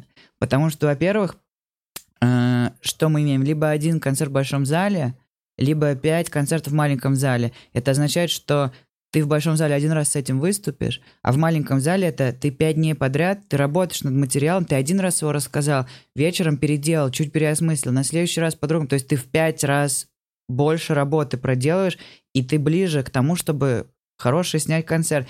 И, и что? И вот, во-первых. Во-вторых, мне не нравятся большие залы просто по атмосфере. Все мои любимые комики, все мои любимые концерты, они в маленьких залах. А, Даг Стэнхоуп, ам, Тебе не нравятся последние концерты?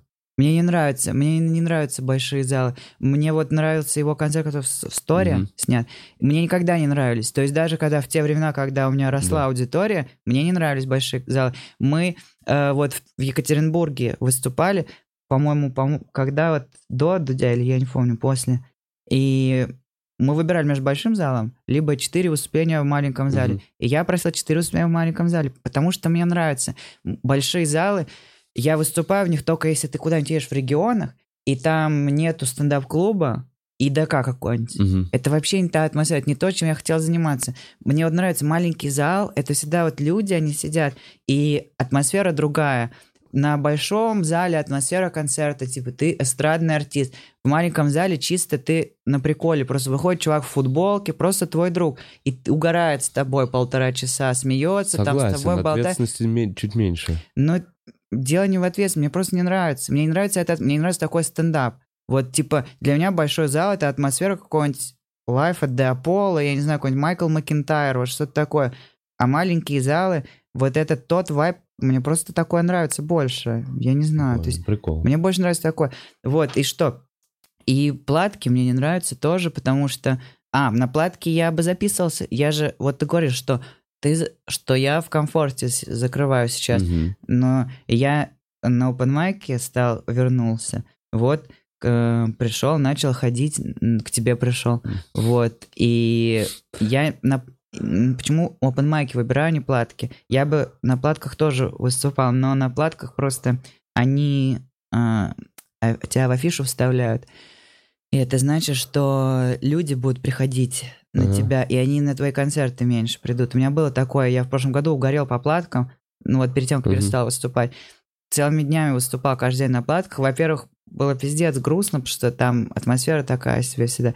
И стал замечать, что на концерты меньше людей ходит, что они приходят на платки, и они не смеются, потому что там такая атмосфера. И я знаю, что они с этого же самого материала могли бы прям поразъебываться на концерте. Но они не смеются из-за того, как все там поставлено и Мгм. настроено. И мне и, и- и грустно, что они не придут ко мне и не принесут столько денег, сколько могли. И грустно еще от того, что они время не так хорошо проводят. Как... И я поэтому платки пока не беру. Я вот хожу иногда, когда можно влететь вне афиши, знаешь, типа...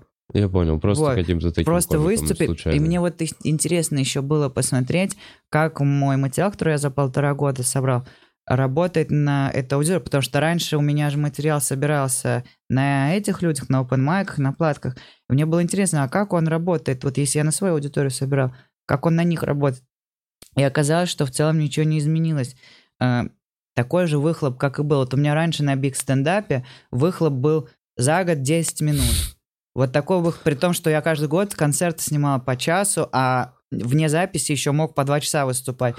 И так же и было. Я вот выступал на, у, у Эдика ну, э, э, м, на, ночном. новогодних шоу этих. Мгм. И вот у меня получилось э, 10 минут, из них смешные 5. Вот так. Типа, ну, 10 минут вот типа так, понимаешь? Мгм. Что? И я поэтому хожу... И мне нравится... Я знаешь, что понял? Что мне вот нравится open mic. Я поэтому... Это одна из причин, по которой я начал выступать. Мне просто нравится вот это чувство, когда ты едешь куда-то, знаешь, на метро, выходишь из дома, гуляешь, покурил, в метро спустился, ну, сигареты я имею, э, спустился, поехал, выступил там, с кем-то попиздел, в другое место выступил, попиздел клубы, сейчас еще много клубов, И мне нравится, я в какой-то момент вот в январе э, выступал, и я там захожу в какой-то клуб уже пятый по счету в этот день. Я захожу, спускаюсь, там внизу, там на стене портреты это висят комиков, и я такой, ебать, я вообще в сериале, нах. То есть я... Меня вот это больше всего прикалывает, знаешь, мне не хочется. Как большие залы, понятно, это деньги прежде всего. Я бы хотел, конечно, больше денег, чтобы у меня было. Но вот мне нравится именно по атмосфере. И я расстроился, что Still the Show закрыли, потому что я там хотел снимать. Эм, Закрыли? А м, почему? Я не знаю, они Вы на типа не пандемию не справились. вывезли? Ну, что-то случилось. Я вот хотел там снимать, но они закрылись, и второго такого зала, к сожалению, в Москве нету. Маленького, знаешь, Маленького, человек да. на 30-40. Ну, Джим Джек? Ну, Джим Джек, да. Джим Джек. Вот. Так что да, то есть мне, не знаю, мне просто нравится. Вот эти... И я еще поэтому расстроился, знаешь, когда вернулся сейчас, у меня как-то я ностальгировать начал по тому, как раньше были устроены опенмайки, и раньше они были разбросаны по городу, и как бы одни и те же комики по ним циркулировали, ты целыми днями с одними и теми же людьми встречаешься. Сейчас клубы, все комики по клубам рассредоточились, и вот такая ситуация интересная, что ходишь целый день по опенмайкам, по клубам, и в каждом клубе своя атмосфера и свои люди, которые даже не пересекаются. Это как, Мгм, знаешь, мгм. чувствуешь себя как в Death Stranding курьером, ты в, в бункер просто спускаешься, и там люди сидят, и ты единственный, кто по всем ходит, Кто все посмотрел кто все сегодня. посмотрел за этот день. И в каждом своя атмосфера. И это так интересно. То есть раньше этого не было. Раньше были просто бесконечные кальянные, а тут у каждого клуба своя атмосфера. В стендап-хаусе там типа семейная атмосфера. В стендап-патрике атмосфера бойцовского клуба. В э, стендап-клубе атмосфера э, белых мальчиков, которые угорают по стендапу очень сильно. Типа задротов стендапа. Вот Белых такая атмосфера. Не знаю, у меня всегда вот, вот такое было. Но при этом вот я хожу по всем, и я в стендап-клуб, когда возвращаюсь, я понимаю, что это единственное пока что место, которое со мной прям ре- резонирует, знаешь, по вайбу. То есть я прихожу в Патрике какие-нибудь потрясающие, там люди потрясающие комики, но я чувствую, что атмосфера немножко, немножко не, не, не такая, как мне удобно. Стендап-хаусе прихожу, у них там эти зрители вот так вот сидят, аплодируют, то есть у них там все по-домашнему, там все вот так вот, алкоголя нет, ничего нет. Я думаю, ну это прям, мне нравится там выступать, я думаю, немножко не моя атмосфера. Потом возвращаюсь в стендап-клуб и думаю, блин, вот здесь прям реально, вот то вот как, как э, такая вот, знаешь, вот, не знаю, А, может быть из-за того, что я много времени там провел, Ещё, много ещё. выступал. Еще. А ты видел, Джо, Рог- Джо Роган похвалил стендап-клуб? Правда? один? Джо Роган в подкасте, они он сидят, бухают. Он говорит, что perfect size stage. Реально? Да, а что, что, у нас идеального контексте? размера сцены, и смотри, это какая атмосфера. Они просто, они обсуждали, что Шульц ездил в Россию, А, и показали прям на Вау, экране вау, фотку круто. нашего клуба, Круто, обсудили, круто. какая у нас э, сцена, какие белые зрители. Слушай, ты знаешь, я вот хотел на самом деле с тобой поговорить, потому что я, когда вернулся на open mic, я прям понял, что я прям начал ностальгировать. Мне вот 27, первый, первый раз в жизни, когда я начал ностальгировать, потому что раньше мне не, по, не почему было, у меня не было прошлого. Сейчас у меня первый раз в жизни, когда у меня есть какое-то прошлое, я начал вспоминать. И из-за того, что я полтора года не был, я вернулся, я смотрю на это и думаю, блин, я вот вот сцена, мне кажется, реально хорошая. Меня раньше она пугала очень сильно. Я когда переехал, стендап-клуб был единственное место, где я не мог смешно выступить никогда. И на open майках я выступал, и было очень тяжело, никогда не смеять. И меня прямо это, знаешь, задевало. То есть мне прям хотелось научиться выступать там, потому что вот сейчас я понимаю, что стендап-клубы так работают, там каждая атмосфера, вот, например, в стендап-хаусе я не умею выступать. Там такая атмосфера, такая публика, что я пока не понял, как к ним подход найти. И когда я переехал в Москву, в стендап-клубе также было, я не мог понять, какой подход найти. Вот. И потом, а сейчас, вот я выхожу туда, знаешь, на open mic, или даже вот я у Эдика выступал там, на этом шоу ночном. И, казалось бы, там половина людей с Big стендапа остались. Вот такая публика. И, типа, они деньги заплатили. Когда ты выступаешь в клубе, раньше как было? Если ты у меня в клубе выступаешь на этой большой сцене, и люди заплатили деньги за вход, пиздец, неважно, сколько они заплатили, у них требования, как на биг стендапе. Мы вот делали шоу молодых комиков, там вход 500 рублей стоил, мы рассчитывали, что там будет такая, знаешь, типа, крутая экспериментальная атмосфера. Нет, там люди с таким же запросом, как на... Вот, а в этот раз я вышел и думаю, бля, пиздец, вообще комфортно здесь. И прикольно выступать. Да, биг стендапах вообще, типа, ты не понимаешь, мы все отмечаем, что Всё биг стендапы да. это очень комфортная публика, все Стало хорошо. В биг стендапе классно Вот, теперь ты знаешь, выступать. я отметил это в Это не выживание. Во-во. Раньше это было выживание. А, Я отметил это, когда вот перед э, перерывом выступал на платках, и раньше для меня биг был пиздец стресс, самое сложное в жизни. Я помню, что я выходил после бига, и пиздец, я был потный и расстроенный, и просто приходил домой, ложился спать, чтобы забыть.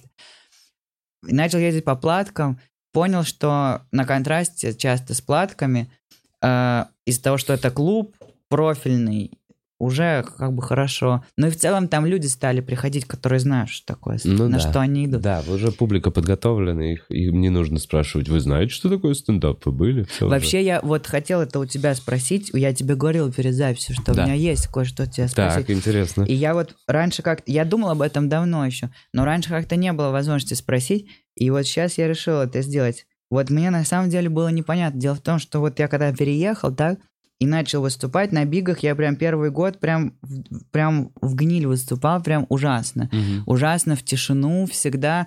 Был случай, когда даже люди кричали. Ты, Мгм. возможно, помнишь, да? Я Да. рассказывал историю, которая у меня единственная была история про церковь. Ой, я помню. Я рассказывал со сцены, и мужики начали бить по столам вот так кричать. И я вот, что мне было интересно всегда, что несмотря на то, что я выступал все это время плохо очень-то, я научился там выступать где-то только года спустя полтора, и у меня чуть-чуть появлял, по- начал появляться материал, когда более-менее смешно уже началось. Но я так и не научился там выступать на уровне типа Сереги Орлова, который... Меня это всегда... Я был в ахуе, потому что типа у меня материал для Бига это типа три года, я собрал по крупицам 10 минут, которые еле смешны, и Сережа выходит, и я понимаю, что он типа 20 минут просто проверяет новое на Биге, и оно заходит в разъеб. И потом ты сидишь и думаешь, блядь, что я вообще не так делаю со своим материалом.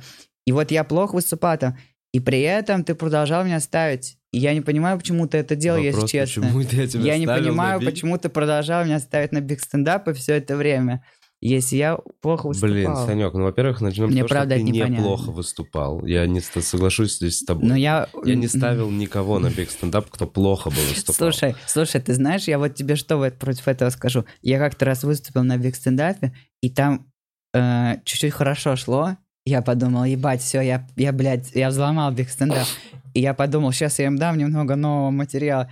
И я, пиздец, закопался, было хуево. И я подумал, это была ошибка. Теперь старым материалом откопаюсь. И уже было поздно, я еще сильнее закапывался. Вместо 10 минут я типа 20 выступал, пиздец в гниль.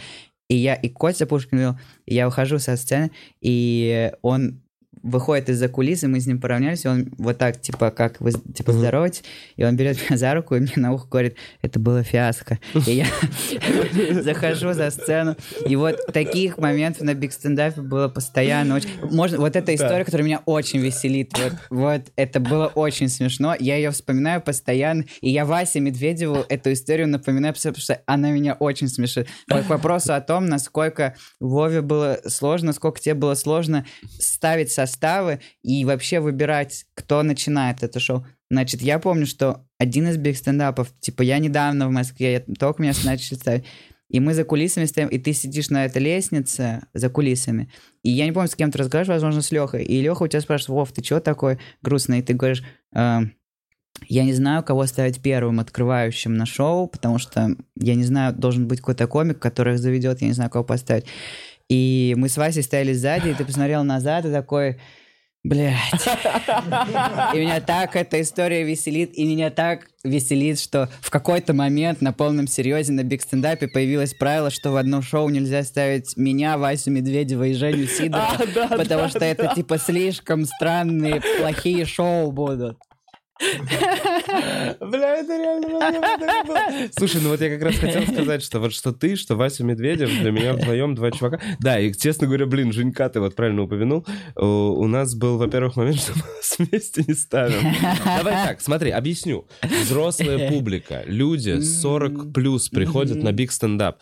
Вы все-таки около пиздюки. Вы только Да, что да. закончившую школу. То есть, если мы говорим о том времени стендапа, Мгм. вы студенты, вы маленькие мальчики с проблемами маленьких мальчиков. И да, у вас у каждого свой уникальный стиль, стиль вы по-своему очаровательный, но вы маленькие мальчики. И когда ты муж взрослым мужикам, которые по Мгм. две тысячи рублей заплатили за себя, за свою бабу, Да. за мачеху, за, не знаю, просто привел За кальян для всей за семьи. кальян за всей семьи, набрал себе полный стол, и ему не... Смотри, одного пиздюка Который рассказывает только про дрочку, кстати да, говоря.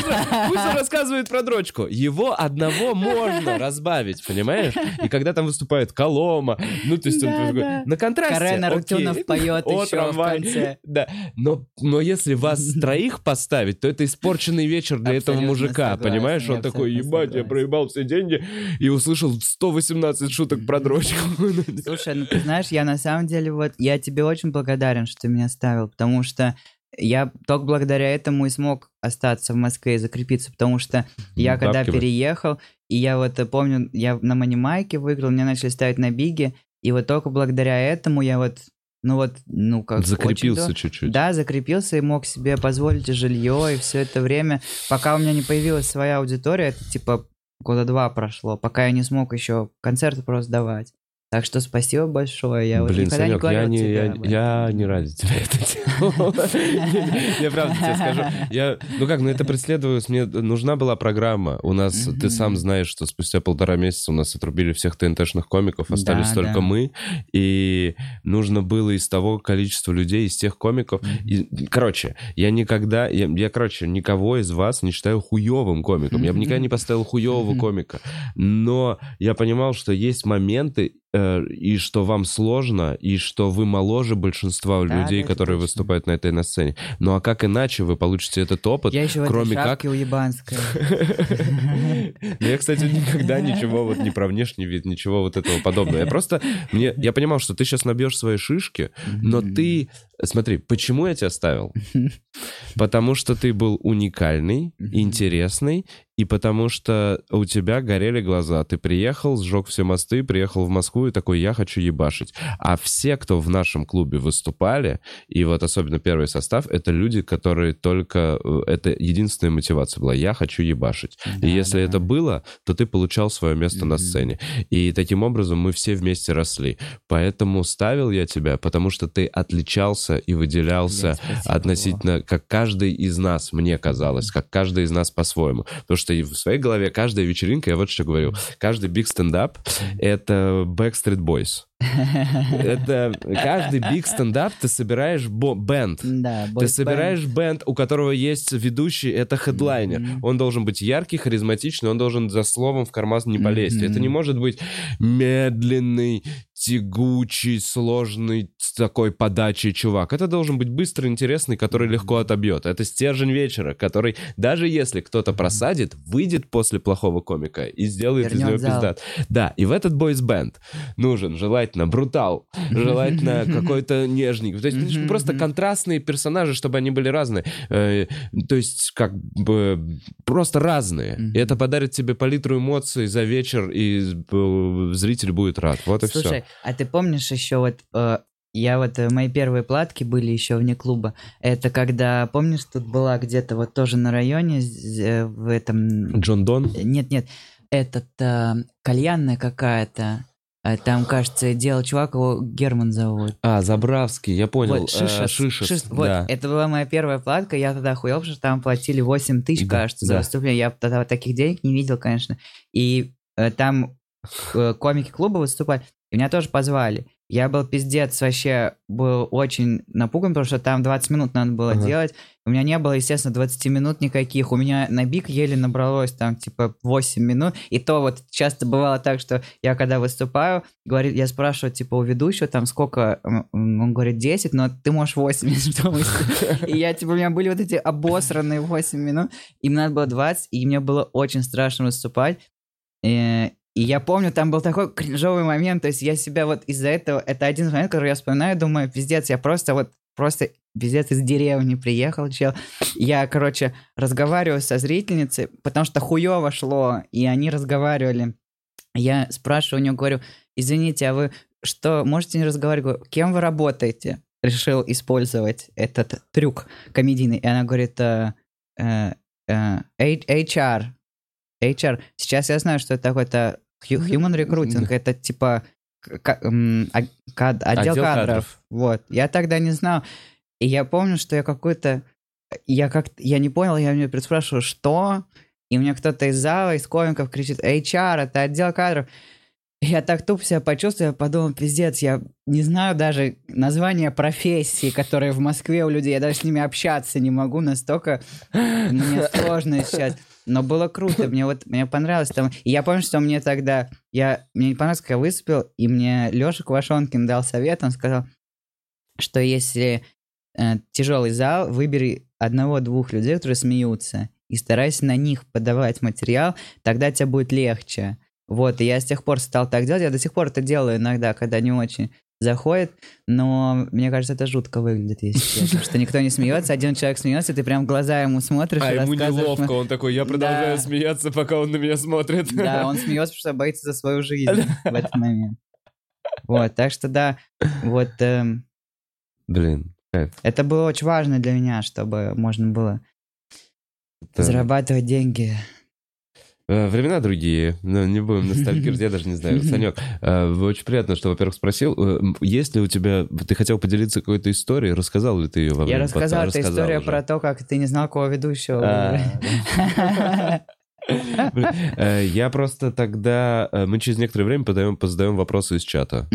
У нас есть Donation Alerts, вы можете... И мы точно прочитаем ваш вопрос в Да, Donation Alerts. А у нас Рикама. Да? Вы же готовы? Я же скинул ссылку. Бутс, ты же взял ссылку, которую тебе скинул, Санек. Э, Рикама, и сегодня мы рекламируем... Да, я бы хотел рассказать... э, В общем, ты сказал, что я могу Да. что-то... У тебя сегодня свободный слот для Да. рекламы, и я могу прорекламировать то, что я бы хотел. И я поэтому хотел бы прорекламировать э, Happy Vegan Shelter.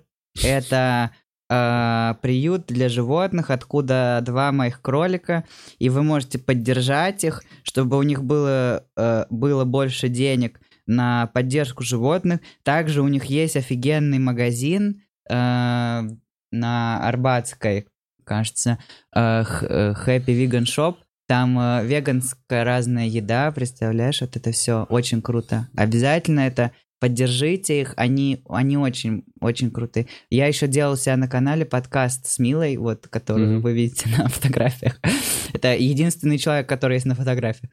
Э, И- И вот э, она рассказывала, насколько это все сложно и насколько это А я так важно. понимаю, можно к ним прийти и взять какого-нибудь кролика себе? Вот, наверное, да. Ну, как минимум можно и написать. И она постоянно еще постит э, разных животных, которых можно взять Мгм. к себе. Вот я так и узнал про своих малышей. Ну, кайф. В общем, Happy Vegan Shop, э, если что, если особенно вам нужен э, кролик или что-то Из пушистое. приюта. Из приюта. Чтобы не поддерживать бизнес по разведению животных. Лучше брать из Именно. приюта. Именно. Мгм. Санек, анонсы концертов дадим перед вопросом? Давай, давай. А, Анонсы всех моих бесконечных концертов в Питере и Москве. В общем, каждый месяц я выступаю в Москве несколько раз, каждый месяц я выступаю в Питере несколько раз. Обкатываю уже полтора года программу. Обязательно приходите, уверен вам. И продолжаю работать над ней, постоянно добавляю что-то новое. Приходите обязательно.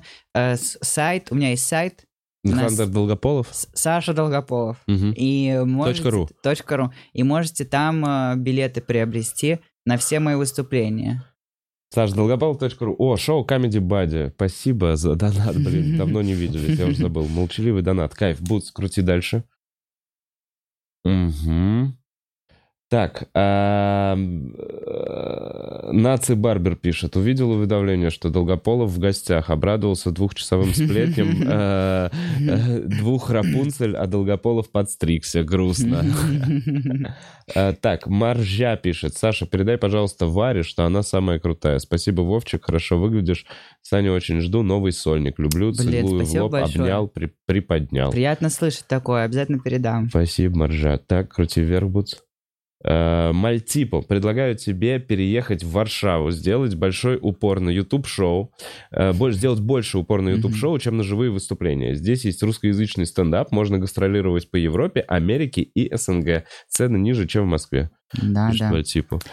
Я был в Варшаве, мне очень понравилось там. Вот, э, правда, единственная, знаешь, вот Польша единственная страна из всех, вот, где я был в Европе, где я приехал. То есть везде там, я был в Австрии и в Вене, и там так красиво, и там, вот знаешь, все эти люди, вот европейцы современные. А там в Я Россию захожу- попал? Я вот захожу там в магазин в Вене, и там, типа, мужик на каблуках, и всем нормально, я такой, блядь, как, как хорошо, какое место свободное. И, типа, был в, в, в Израиле даже, вот там, знаешь, такие люди прям очень свободные, современные. В Германии я приезжаю в Польшу, в Варшаву, и первое, что я вижу в аэропорту, там мужик сидит, типа, охранник, и он вот так вот ключами играется, лысый мужик в черной одежде играет с ключами, я такой, блядь, я дома, просто пиздец, братья славяне, добро пожаловать в Польшу. И это вот реально единственная страна, где э, я когда выступал там в Варшаве, там клуб был типа ночной, и организатор в какой-то момент, я слышу какой-то шум, и что-то свет мигает. Я поворачиваюсь, спрашиваю, что такое, и мне организаторы наши, ребята, они часть из Беларуси, насколько я помню, часть с, Украины, часть из России. И они говорят, э, нам нужно заканчивать поскорее, потому что владельцы говорят, что у них сейчас день рождения, тут девушка отмечает день рождения, нужно заканчивать, мы уже не справляемся с, по времени. Мне пришлось закончить пораньше, потому что у девушки день рождения, там прям пришли, потом какая-то молодежь с шарами, и одна из наших организаторов поругалась с мужиком из этого ночного клуба, э, прям по-настоящему, он прям ее матом крыл. И я подумал, бля, как будто и не уезжал никуда, чисто вообще... Только они больше пшип шип шах шах шах. Да, да, да. Они шипят на тебя. Да. И тоже, и так же, как в России, ненавидят русских очень сильно. О, мы так похожи. Э, Костяш пишешь, Вова, снял концерт, когда ждать, Санек, привет. Костяш, если все получится, 14 февраля выложу концерт. DB пишет, привет, Санек, очень тебе рады. Привет, Спасибо Вова, большое. привет, мой любимый чатик. Всем э, лодка, тебе тоже лодка, DB. Э, Эндрю, вопрос Саши. На концерте в Нижнем Новгороде ты говорил, что это было великолепно.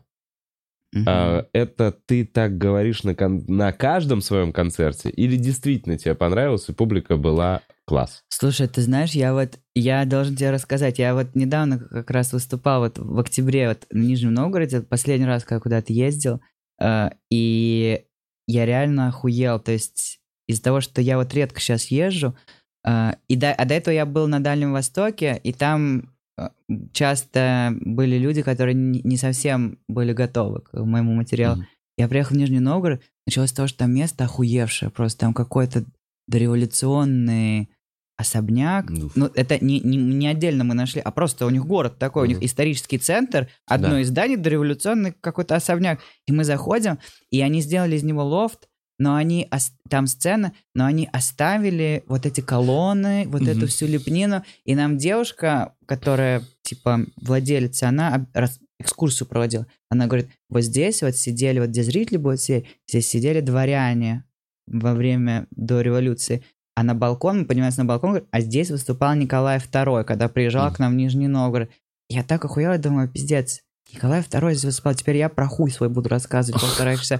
И там сцена была, и я вышел, и я с этого решил начать, потому что Да. меня это реально поразило. Я говорю, представляете, вот раньше Николай II вот там на балконе выступал, тут дворяне, а теперь мы с вами будем обсуждать какое- какое-то такси забавное. Вот, и я еще шутку придумал, типа, говорю, э, не, единственное непонятно, зачем он на балконе выступал, потому что здесь же сцена есть, очень странно, там микрофон не смогли протянуть. И я уже на этом моменте, они так смеялись, что я подумал, пиздец, что с ними не так? Что произошло? Я начал дальше разогревать, э, резины начал свои использовать, они смеялись, и в итоге я разогревал полчаса, потому что они просто очень смеялись и очень были рады, и я что-то еще про это говорил, то есть такая была атмосфера, очень к импровизации располагала, я просто полчаса, мы просто с ними разъебывались, и еще я торопился, потому что поезд был, Ага. э, нужно было выступать, и так бы я часа два выступал, а смог только полтора. Мгм.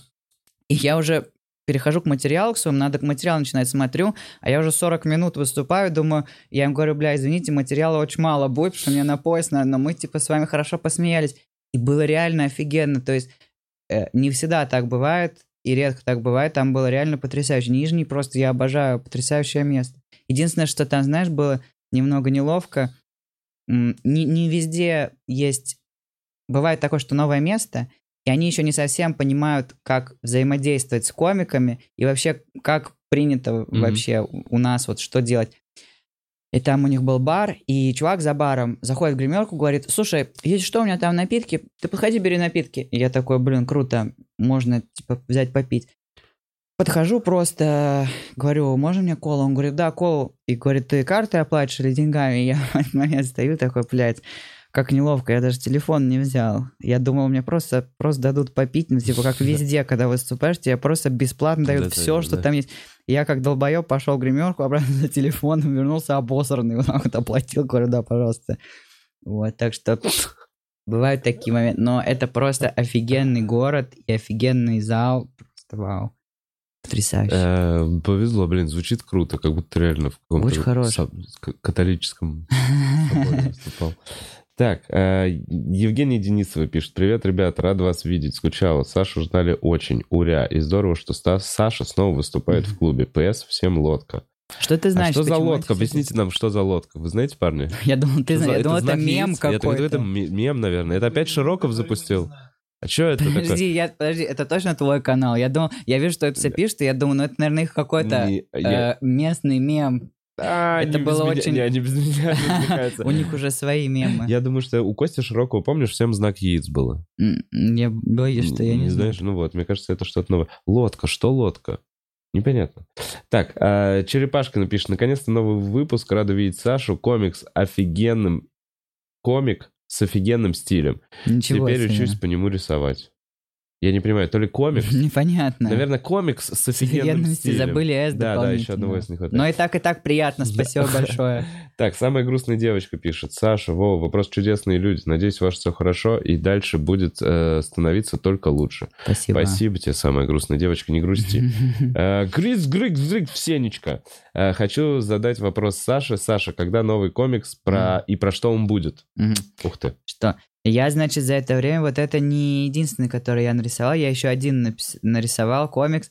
Э, я просто из-за того, что постоянно животных надо в клинику возить, из-за того, что у них с ушами проблемы, я как-то с девушкой разговаривал и подумал, блин, как же для них, наверное, это жутко выглядит, когда мы их везем куда-то. И я подумал, что для них это выглядит, как будто их похищают инопланетяне каждый раз. Мгм. Я подумал, блин, прикольный сюжет для комикса. Я нарисовал комикс, где э, кролики они типа фермеры в Техасе, и это сюжет на телеке, где они рассказывают про то, как Мгм. инопланетяне похищают, и это аллюзия на то, как мы их типа в больницу везем. И Я вот нарисовал такой второй комикс, но я его не напечатал пока, потому что у меня этих еще типа 500 штук лежит дома, и я их все никак не, не отнесу на успех, чтобы продать. Вот. Но про новый я вот думал, как раз перед тем, как вернуться на open mic, я сидел дома и такой, так, я два уже нарисовал. У меня вообще была цель сделать сборник на 100 страниц и издать его. Вот, и я подумал, так, я уже вот полтора года сижу, за это время, получается, два комикса, 28 страниц я нарисовал. Это мне нужно еще лет пять, чтобы дорисовать. Я начал подходить к тому, чтобы следующий нарисовать. Потом подумал, блин, я так устал уже. Мне надо, наверное, развеяться. Вот. И начал выступать. Пока что поставил на паузу это. Но я хочу вернуться. У меня много идей есть для комиксов. Почему ты на сайте не сделаешь кнопку «Купить комикс»? Сложно? Слушай, да нет, я думал, мы вот даже обсуждали это, сделать э, мерч, продавать. Да, да. Но что я подумал? Мне не, мне, я хочу запустить мерч. У меня есть идея для мерча еще, но я его хочу запустить, когда у меня будет много чего-то, типа комикс, там футболка, шопер, допустим. И хочу просто комикс продать. Я подумал, это обосрано. То есть, когда ты заказываешь, тебе приезжает один такой комикс, 14 страниц. Ты не испытываешь какого-то особого, знаешь, радости. А я бы хотел, чтобы люди могли прям много заказать, чтобы им приехало прям много. Или сборник на 100 страниц. Ну, Тогда я надеюсь, в нормально. какой-то момент по- по- появится кнопочка, потому что это ну, охуенно. Правда, Спасибо вот когда ты большое, любишь э, творчество человека, тем более от руки нарисовано, Мгм. это... по мне, это офигенный мерч и без всяких носочков и Ну, фантиков. спасибо большое. Я, я носки просто сделал. Я сделал тысячу носков, Санек. И я их продавал все эти два года. класс. Так что я вообще не считаю, что... Наоборот, что-то легкое, что-то что такое непринужденное. Так, лодку еще одну нам прислали. Э, Еще одна лодка пишет, Саша, когда ближайшее выступление в МСК, очень хочется сходить. В МСК-то когда? Ну вот у меня как раз вот это, мне очень понадобится с этим помощь, потому что у меня ближайшее выступление 30-го, и там еще есть достаточно... Января? интересного, Да. А, где? В стендап-кафе. В стендап-кафе 30 Да, января у Саши Долгополова. Ссылку мы дадим в М. описании. Если вы Мгм. хотите в Москве сходить, обязательно. Да, и вообще у меня, заходите на сайт, у меня каждый месяц по несколько выступлений в Москве. Юлюра, тебе тоже лодка? Я не понимаю, что это значит. Э, Так, почти казначей пишет. Всем привет. Вопрос, почему никто из стендаперов не возвращается с концертами в Сочи? И передайте привет старому московскому армянину из Сочи Сурену Аеханскому. У тебя есть ответ, почему они Ах, возвращаются в Аенскому. Сочи? Ты выступал там? Со стендапом, со своим концертом, сольным? Нет, не у доехал меня есть разу. ответ, у меня есть ответ. Ну-ка. Я так скажу. Я вот э, побывал там первый раз пару лет назад. Ну, это, это был год... А, это было с моей второй программы. То есть, когда я... Это был мой второй тур. В первый тур я не попал в Сочи, потому что у нас он был организован просто... Мы своими силами делали, Мгм. там было мало городов. Во второй раз уже у, у меня появился менеджер, и мы прям решили все объездить, что можно. В третий тур я в Сочи конкретно уже не поехал. И я объясню сейчас почему. Я когда туда ехал, я подумал, пиздец, я еду в Сочи. Это просто столица курортная нашей Ага. страны. Это будет, я не знаю, как выступать в Майами. Ага. Вот в Майами же стендап делают. Вот в Сочи то же самое будет. Я поехал, я до этого в Сочи не был. Я охуел от того, что э, оказалось, что маленький город, и оказывается, что самое все крутое, типа в горах, вот там, все для богачей, вот это все, э, отели, все. Да. А сам город, он небольшой, и оказалось, что там сложно найти площадку. И мы нашли там площадку, и мы не могли там договориться, там были какие-то абсолютно несговорчивые вот ребята, э, владельцы. И во время выступления на площадке там ремонт делали, в соседнем помещении сверлили еще, и нам не давали переместить. А там была странная сцена, она была типа под, то есть там было вот дидж- пульт диджейский, знаешь, иногда сцена, Да. которая чуть-чуть просто пространство, порожек перед диджейским пультом. Вот была такая, но дальше был еще подиум, типа, я не Мгм. знаю, для стриптиза, для чего. И места были вокруг подиума. Я когда это увидел, говорю, давайте мы часть мест еще на подиум поставим, потому что иначе это будет пиздец странно. То есть люди по бокам вот так сидят, Ага. Пусть мы по- по- По кругу. повернем места, чтобы они не так сидели, а вот так к сцене, и часть еще мест на подиум, чтобы было ощущение плотно сидела. Они говорят, нет, нужно выступать так. В итоге мы кое-как договорились с ними расставить места, вот, чтобы было плотно. И прошло, конечно, странновато. Я думаю, в этом проблема, что там сложно найти площадку хорошую. Я думаю, что если бы там была площадка Мгм. хорошая, то э, люди бы выступали. А так вот я в Краснодаре только выступаю. В Краснодаре есть прям хорошие площадки, а в Сочи, мне кажется, проблема с площадками прежде всего. Ну окей, не был. Э, Доктор Пук пишет, привет, ребята. Саша, Беларусь очень ждет. Приезжай, расскажи о самом сильном впечатлении за последнее время. Видел ли последний концерт Мгм. Чапаряна? Кстати. Да, да, вот я... Видел? Да, я посмотрел. Но я, знаешь, как я вот... Мне сложно смотреть концерты комиков, особенно которых я знаю, потому что я это все слышал. Но, но я смотрю их скорее как бы, чтобы понять, что там происходит. И я вот купил концерт Артура, я посмотрел, э, я посмотрел, мне было просто интересно, какой материал он там использует, за какой промежуток времени. И я э, заметил, что там есть шутки, прям, э, которые я давно слышал про отель. Мгм, Мгм. Старенький есть. Старенько. Э, Есть шутки, которые я относительно недавно не услышал, когда я его видел.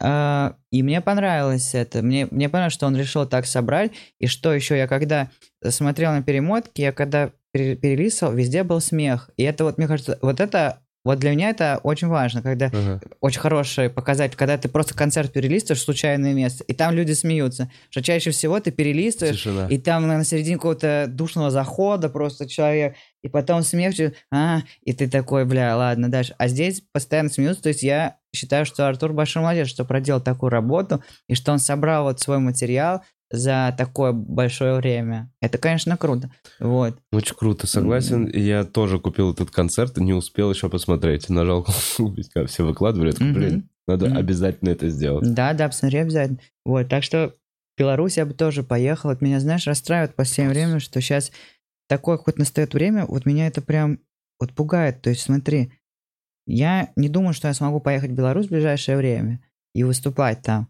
И вот я недавно задумался, я подумал, пиздец, а что за времена настали? Раньше ты каждый год ездишь в Беларусь выступать, выступаешь везде, там Брест, выступаешь Мгм. Минск, там Витебск какой-нибудь. Сейчас ты просто не можешь уже туда Мгм. поехать выступить.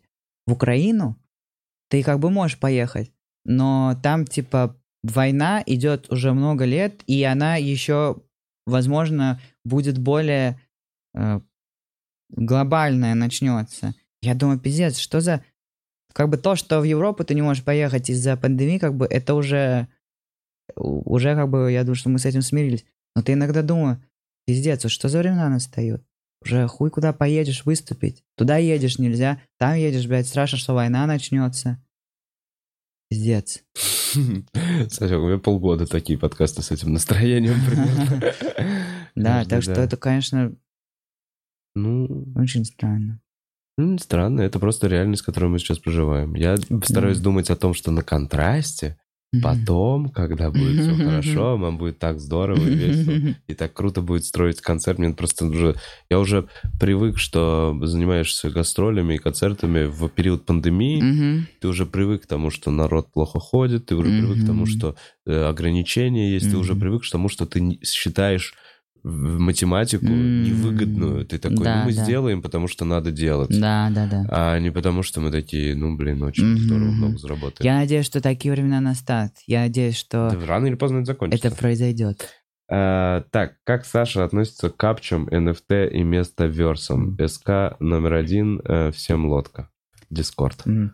Что я скажу, что я вот э, NFT, да, капча и метаверс, что это такое? Ты можешь мне объяснить, пожалуйста, Вов, что Э, это слушай, э, капча не знаю, а Я NFT правильно- и метаверс все верно. А что не так?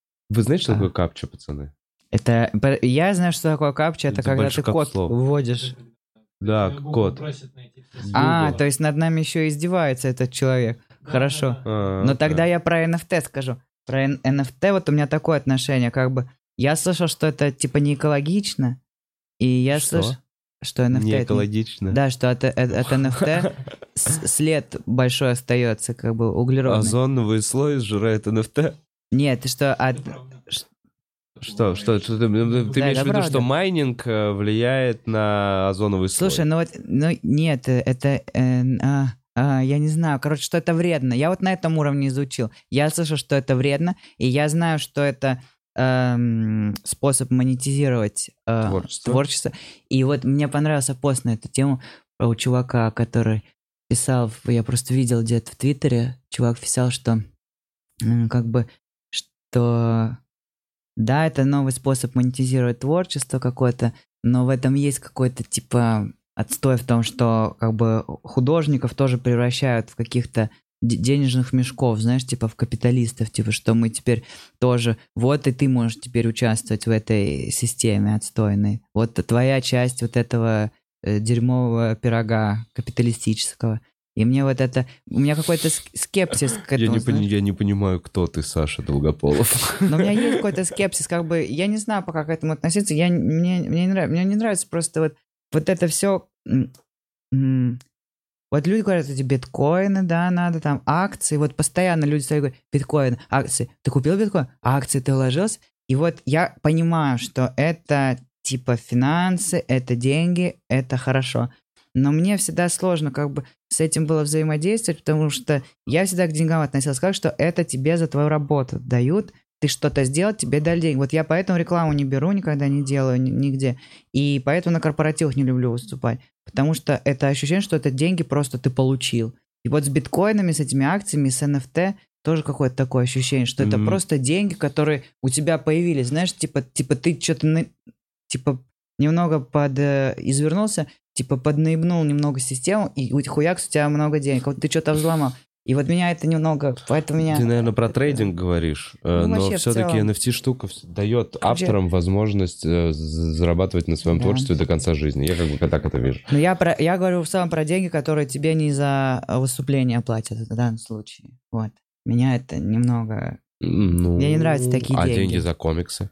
Деньги Я- за... ко- Во, Я, я, вот про поэтому... это и подумал. Вот, вот, см- смотри, я поэтому и хотел вот именно комикс или книгу написать. Да. Не хотел делать футболки или что-то такое, что я думал, что если я хочу зарабатывать на своей аудитории и на мерче, то я хочу, чтобы это был мерч, в который я прям вложился, который я прям буду знать, что я заслужил это, заслужил эти деньги. И вот я зная, что, как я дохуя времени на это потратил, я вот стою, когда на выходе, продаю это, я думаю, да, блядь, я заслужил эти ебаные 500 рублей, которые мне дают за комикс.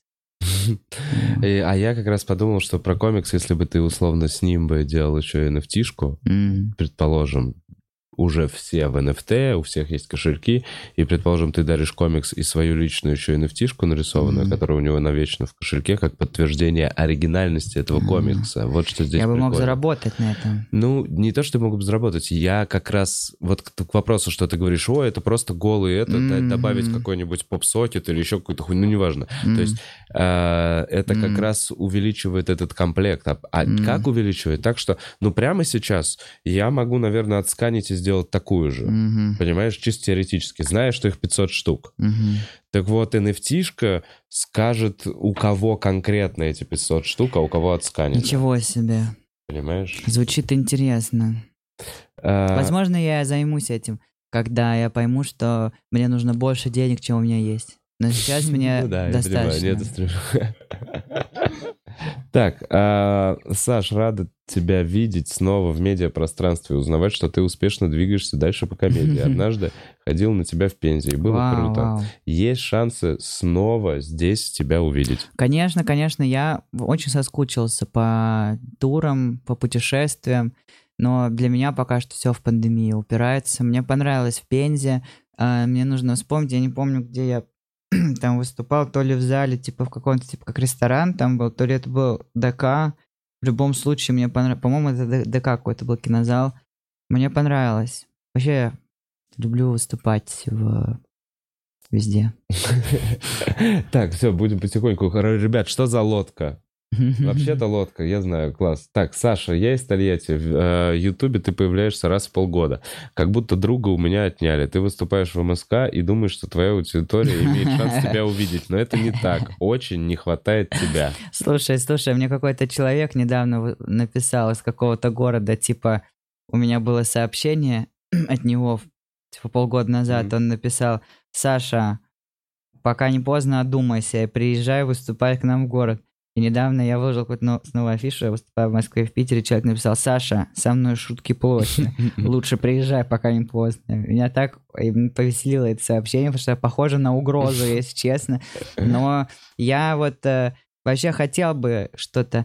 Я вот просто понял, что мне тяжело. Я- вот история, которая вообще идеально демонстрирует то, насколько мне тяжело заниматься регулярно чем-то, э, помимо стендапа.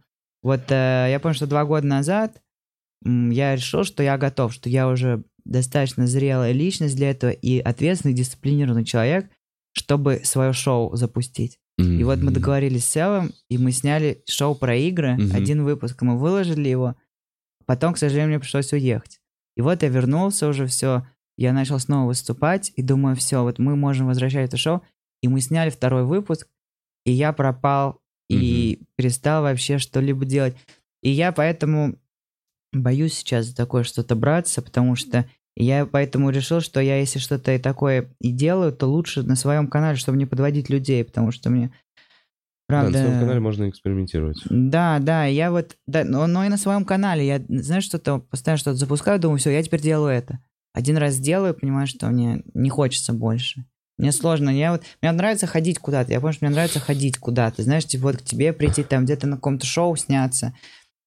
Но, наверное, я бы занимался этим больше, если бы я прям чувствовал потребность, что мне нужно еще больше аудитории. Но пока что мне более-менее хватает, знаешь. Нет, ты даже скорее очищаешь свою аудиторию, сейчас прореживаешь. Вот на эти два года ты как будто ее реально через сито пропускаешь, и остаются люди, которые реально хотят тебя слушать. Да, что немного пугает, если честно, что они до сих пор остались.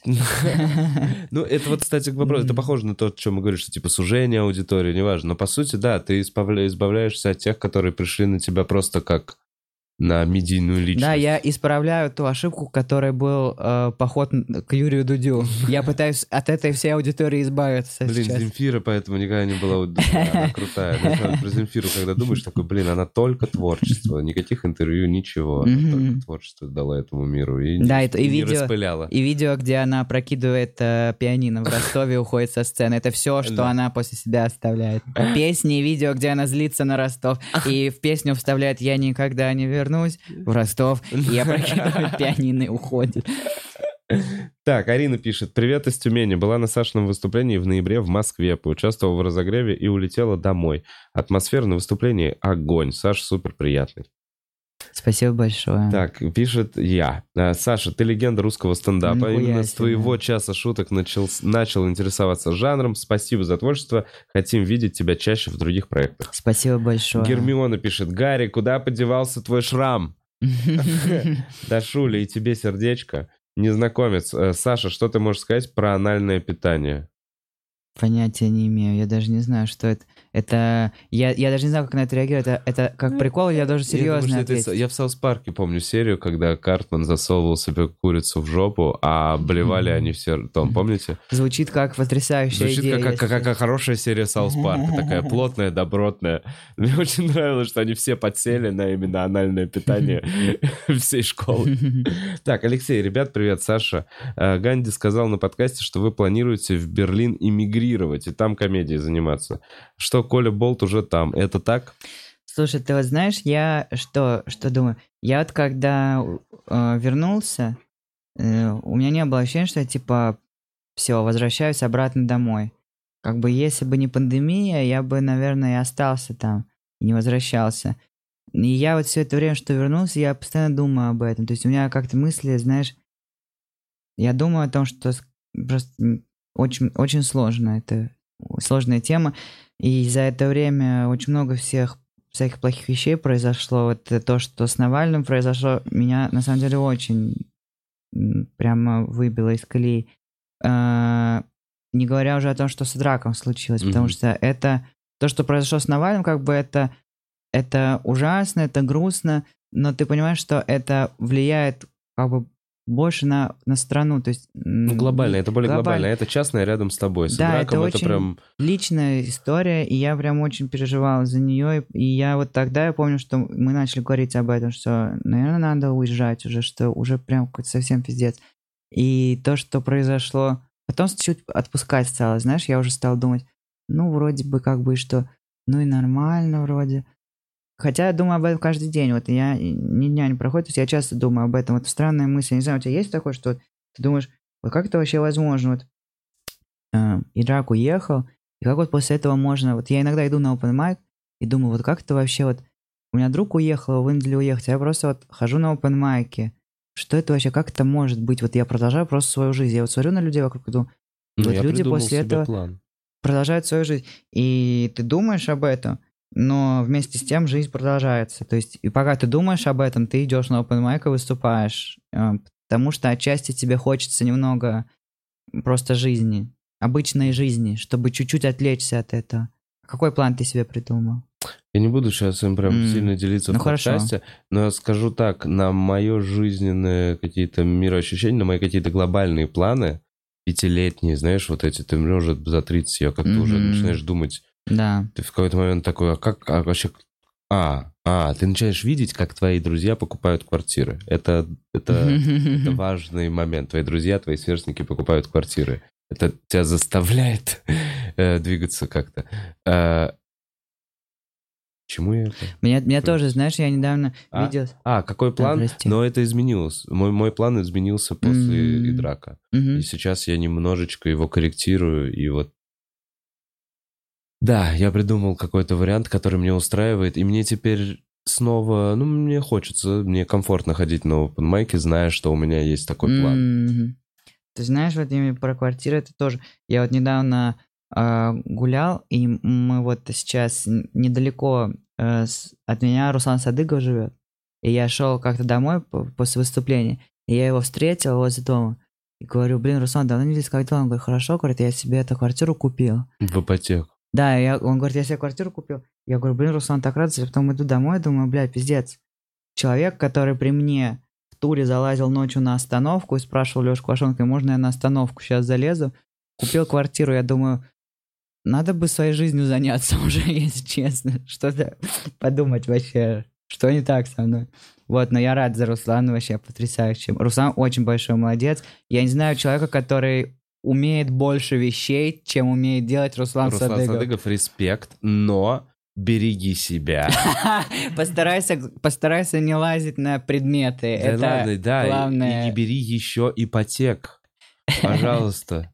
А. Не, ну ты знаешь, я просто вот так говоришь, огромный респект, большое уважение. Да, Ну, да. не- мне кажется, чтобы взять ипотеку, нужна только смелость и Абсолютно отвага и согласен. безумие. Особенно в знаешь, нашей типа. ситуации. Да, да, да, сейчас. ты такой, «М-м-м», и все, это нет такого, что это Нужна такой- вера в ты- будущее. Ты, ты такой, очень я в будущем очень много поработаю. Это не ты, я много поработал, и вот моя квартира, я Да. заслужил. Это я ебать, как в будущем буду рвать жопу за эти квадратные метры.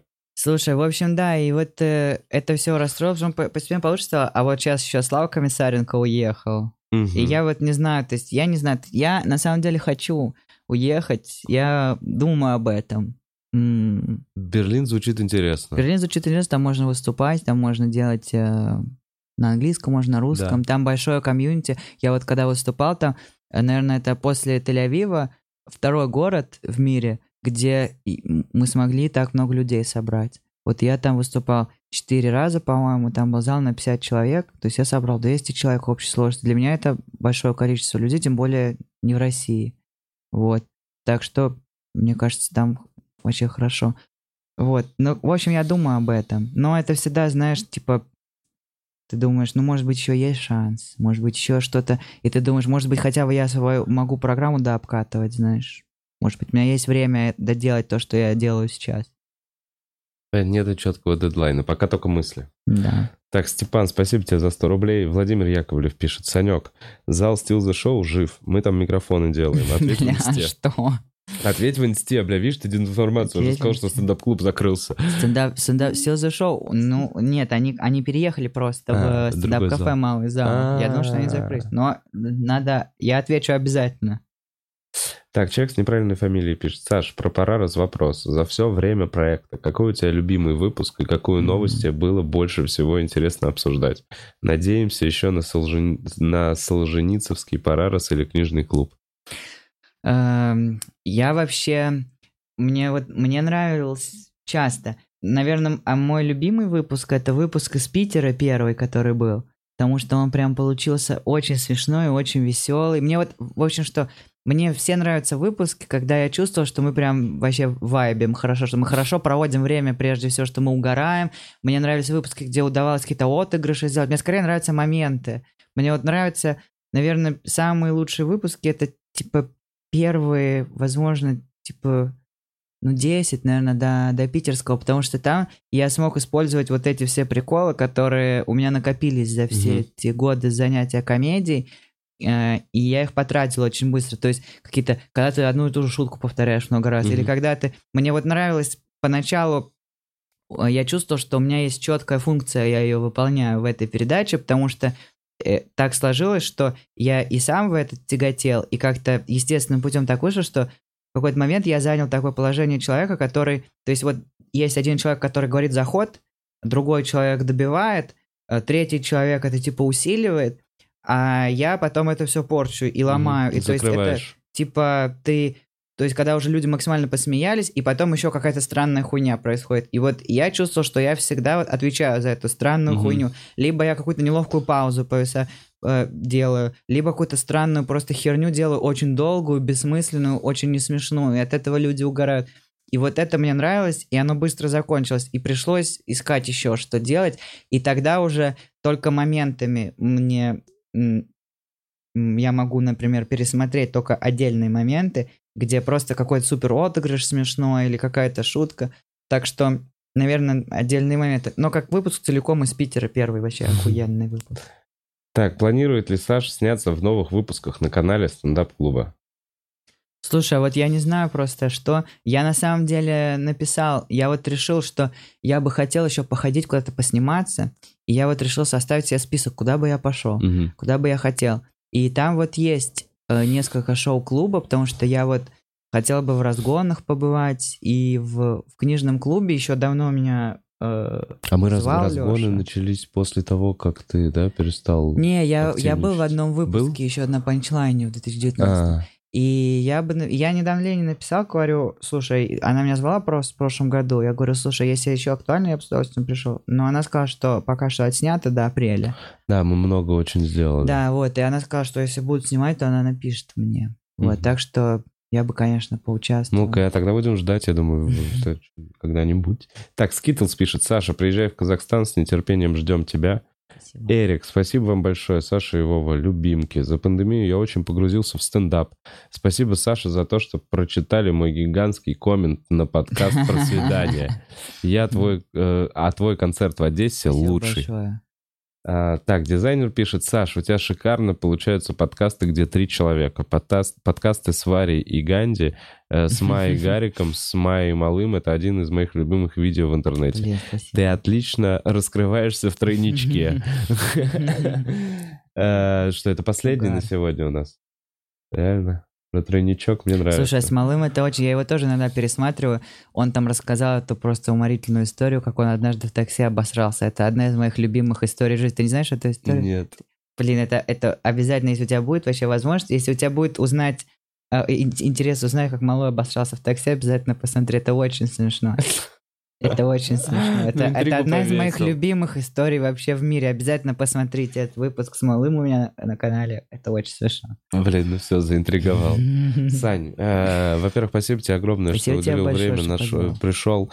Очень рад тебя снова увидеть. Взаимно, и вообще, взаимно. надеюсь, будет больше выступлений, больше каких-то творческих проектов. Э, я желаю тебе наполнять твой творческий сосуд э, больше, и чтобы он никогда не заканчивался. Санек, Спасибо. Кайф. Э, всем спасибо, что пришел, спасибо, что Спасибо, что смотрели. позвал. Спасибо Бухарок что лайф. ППЛ, ППЛ, ППЛ.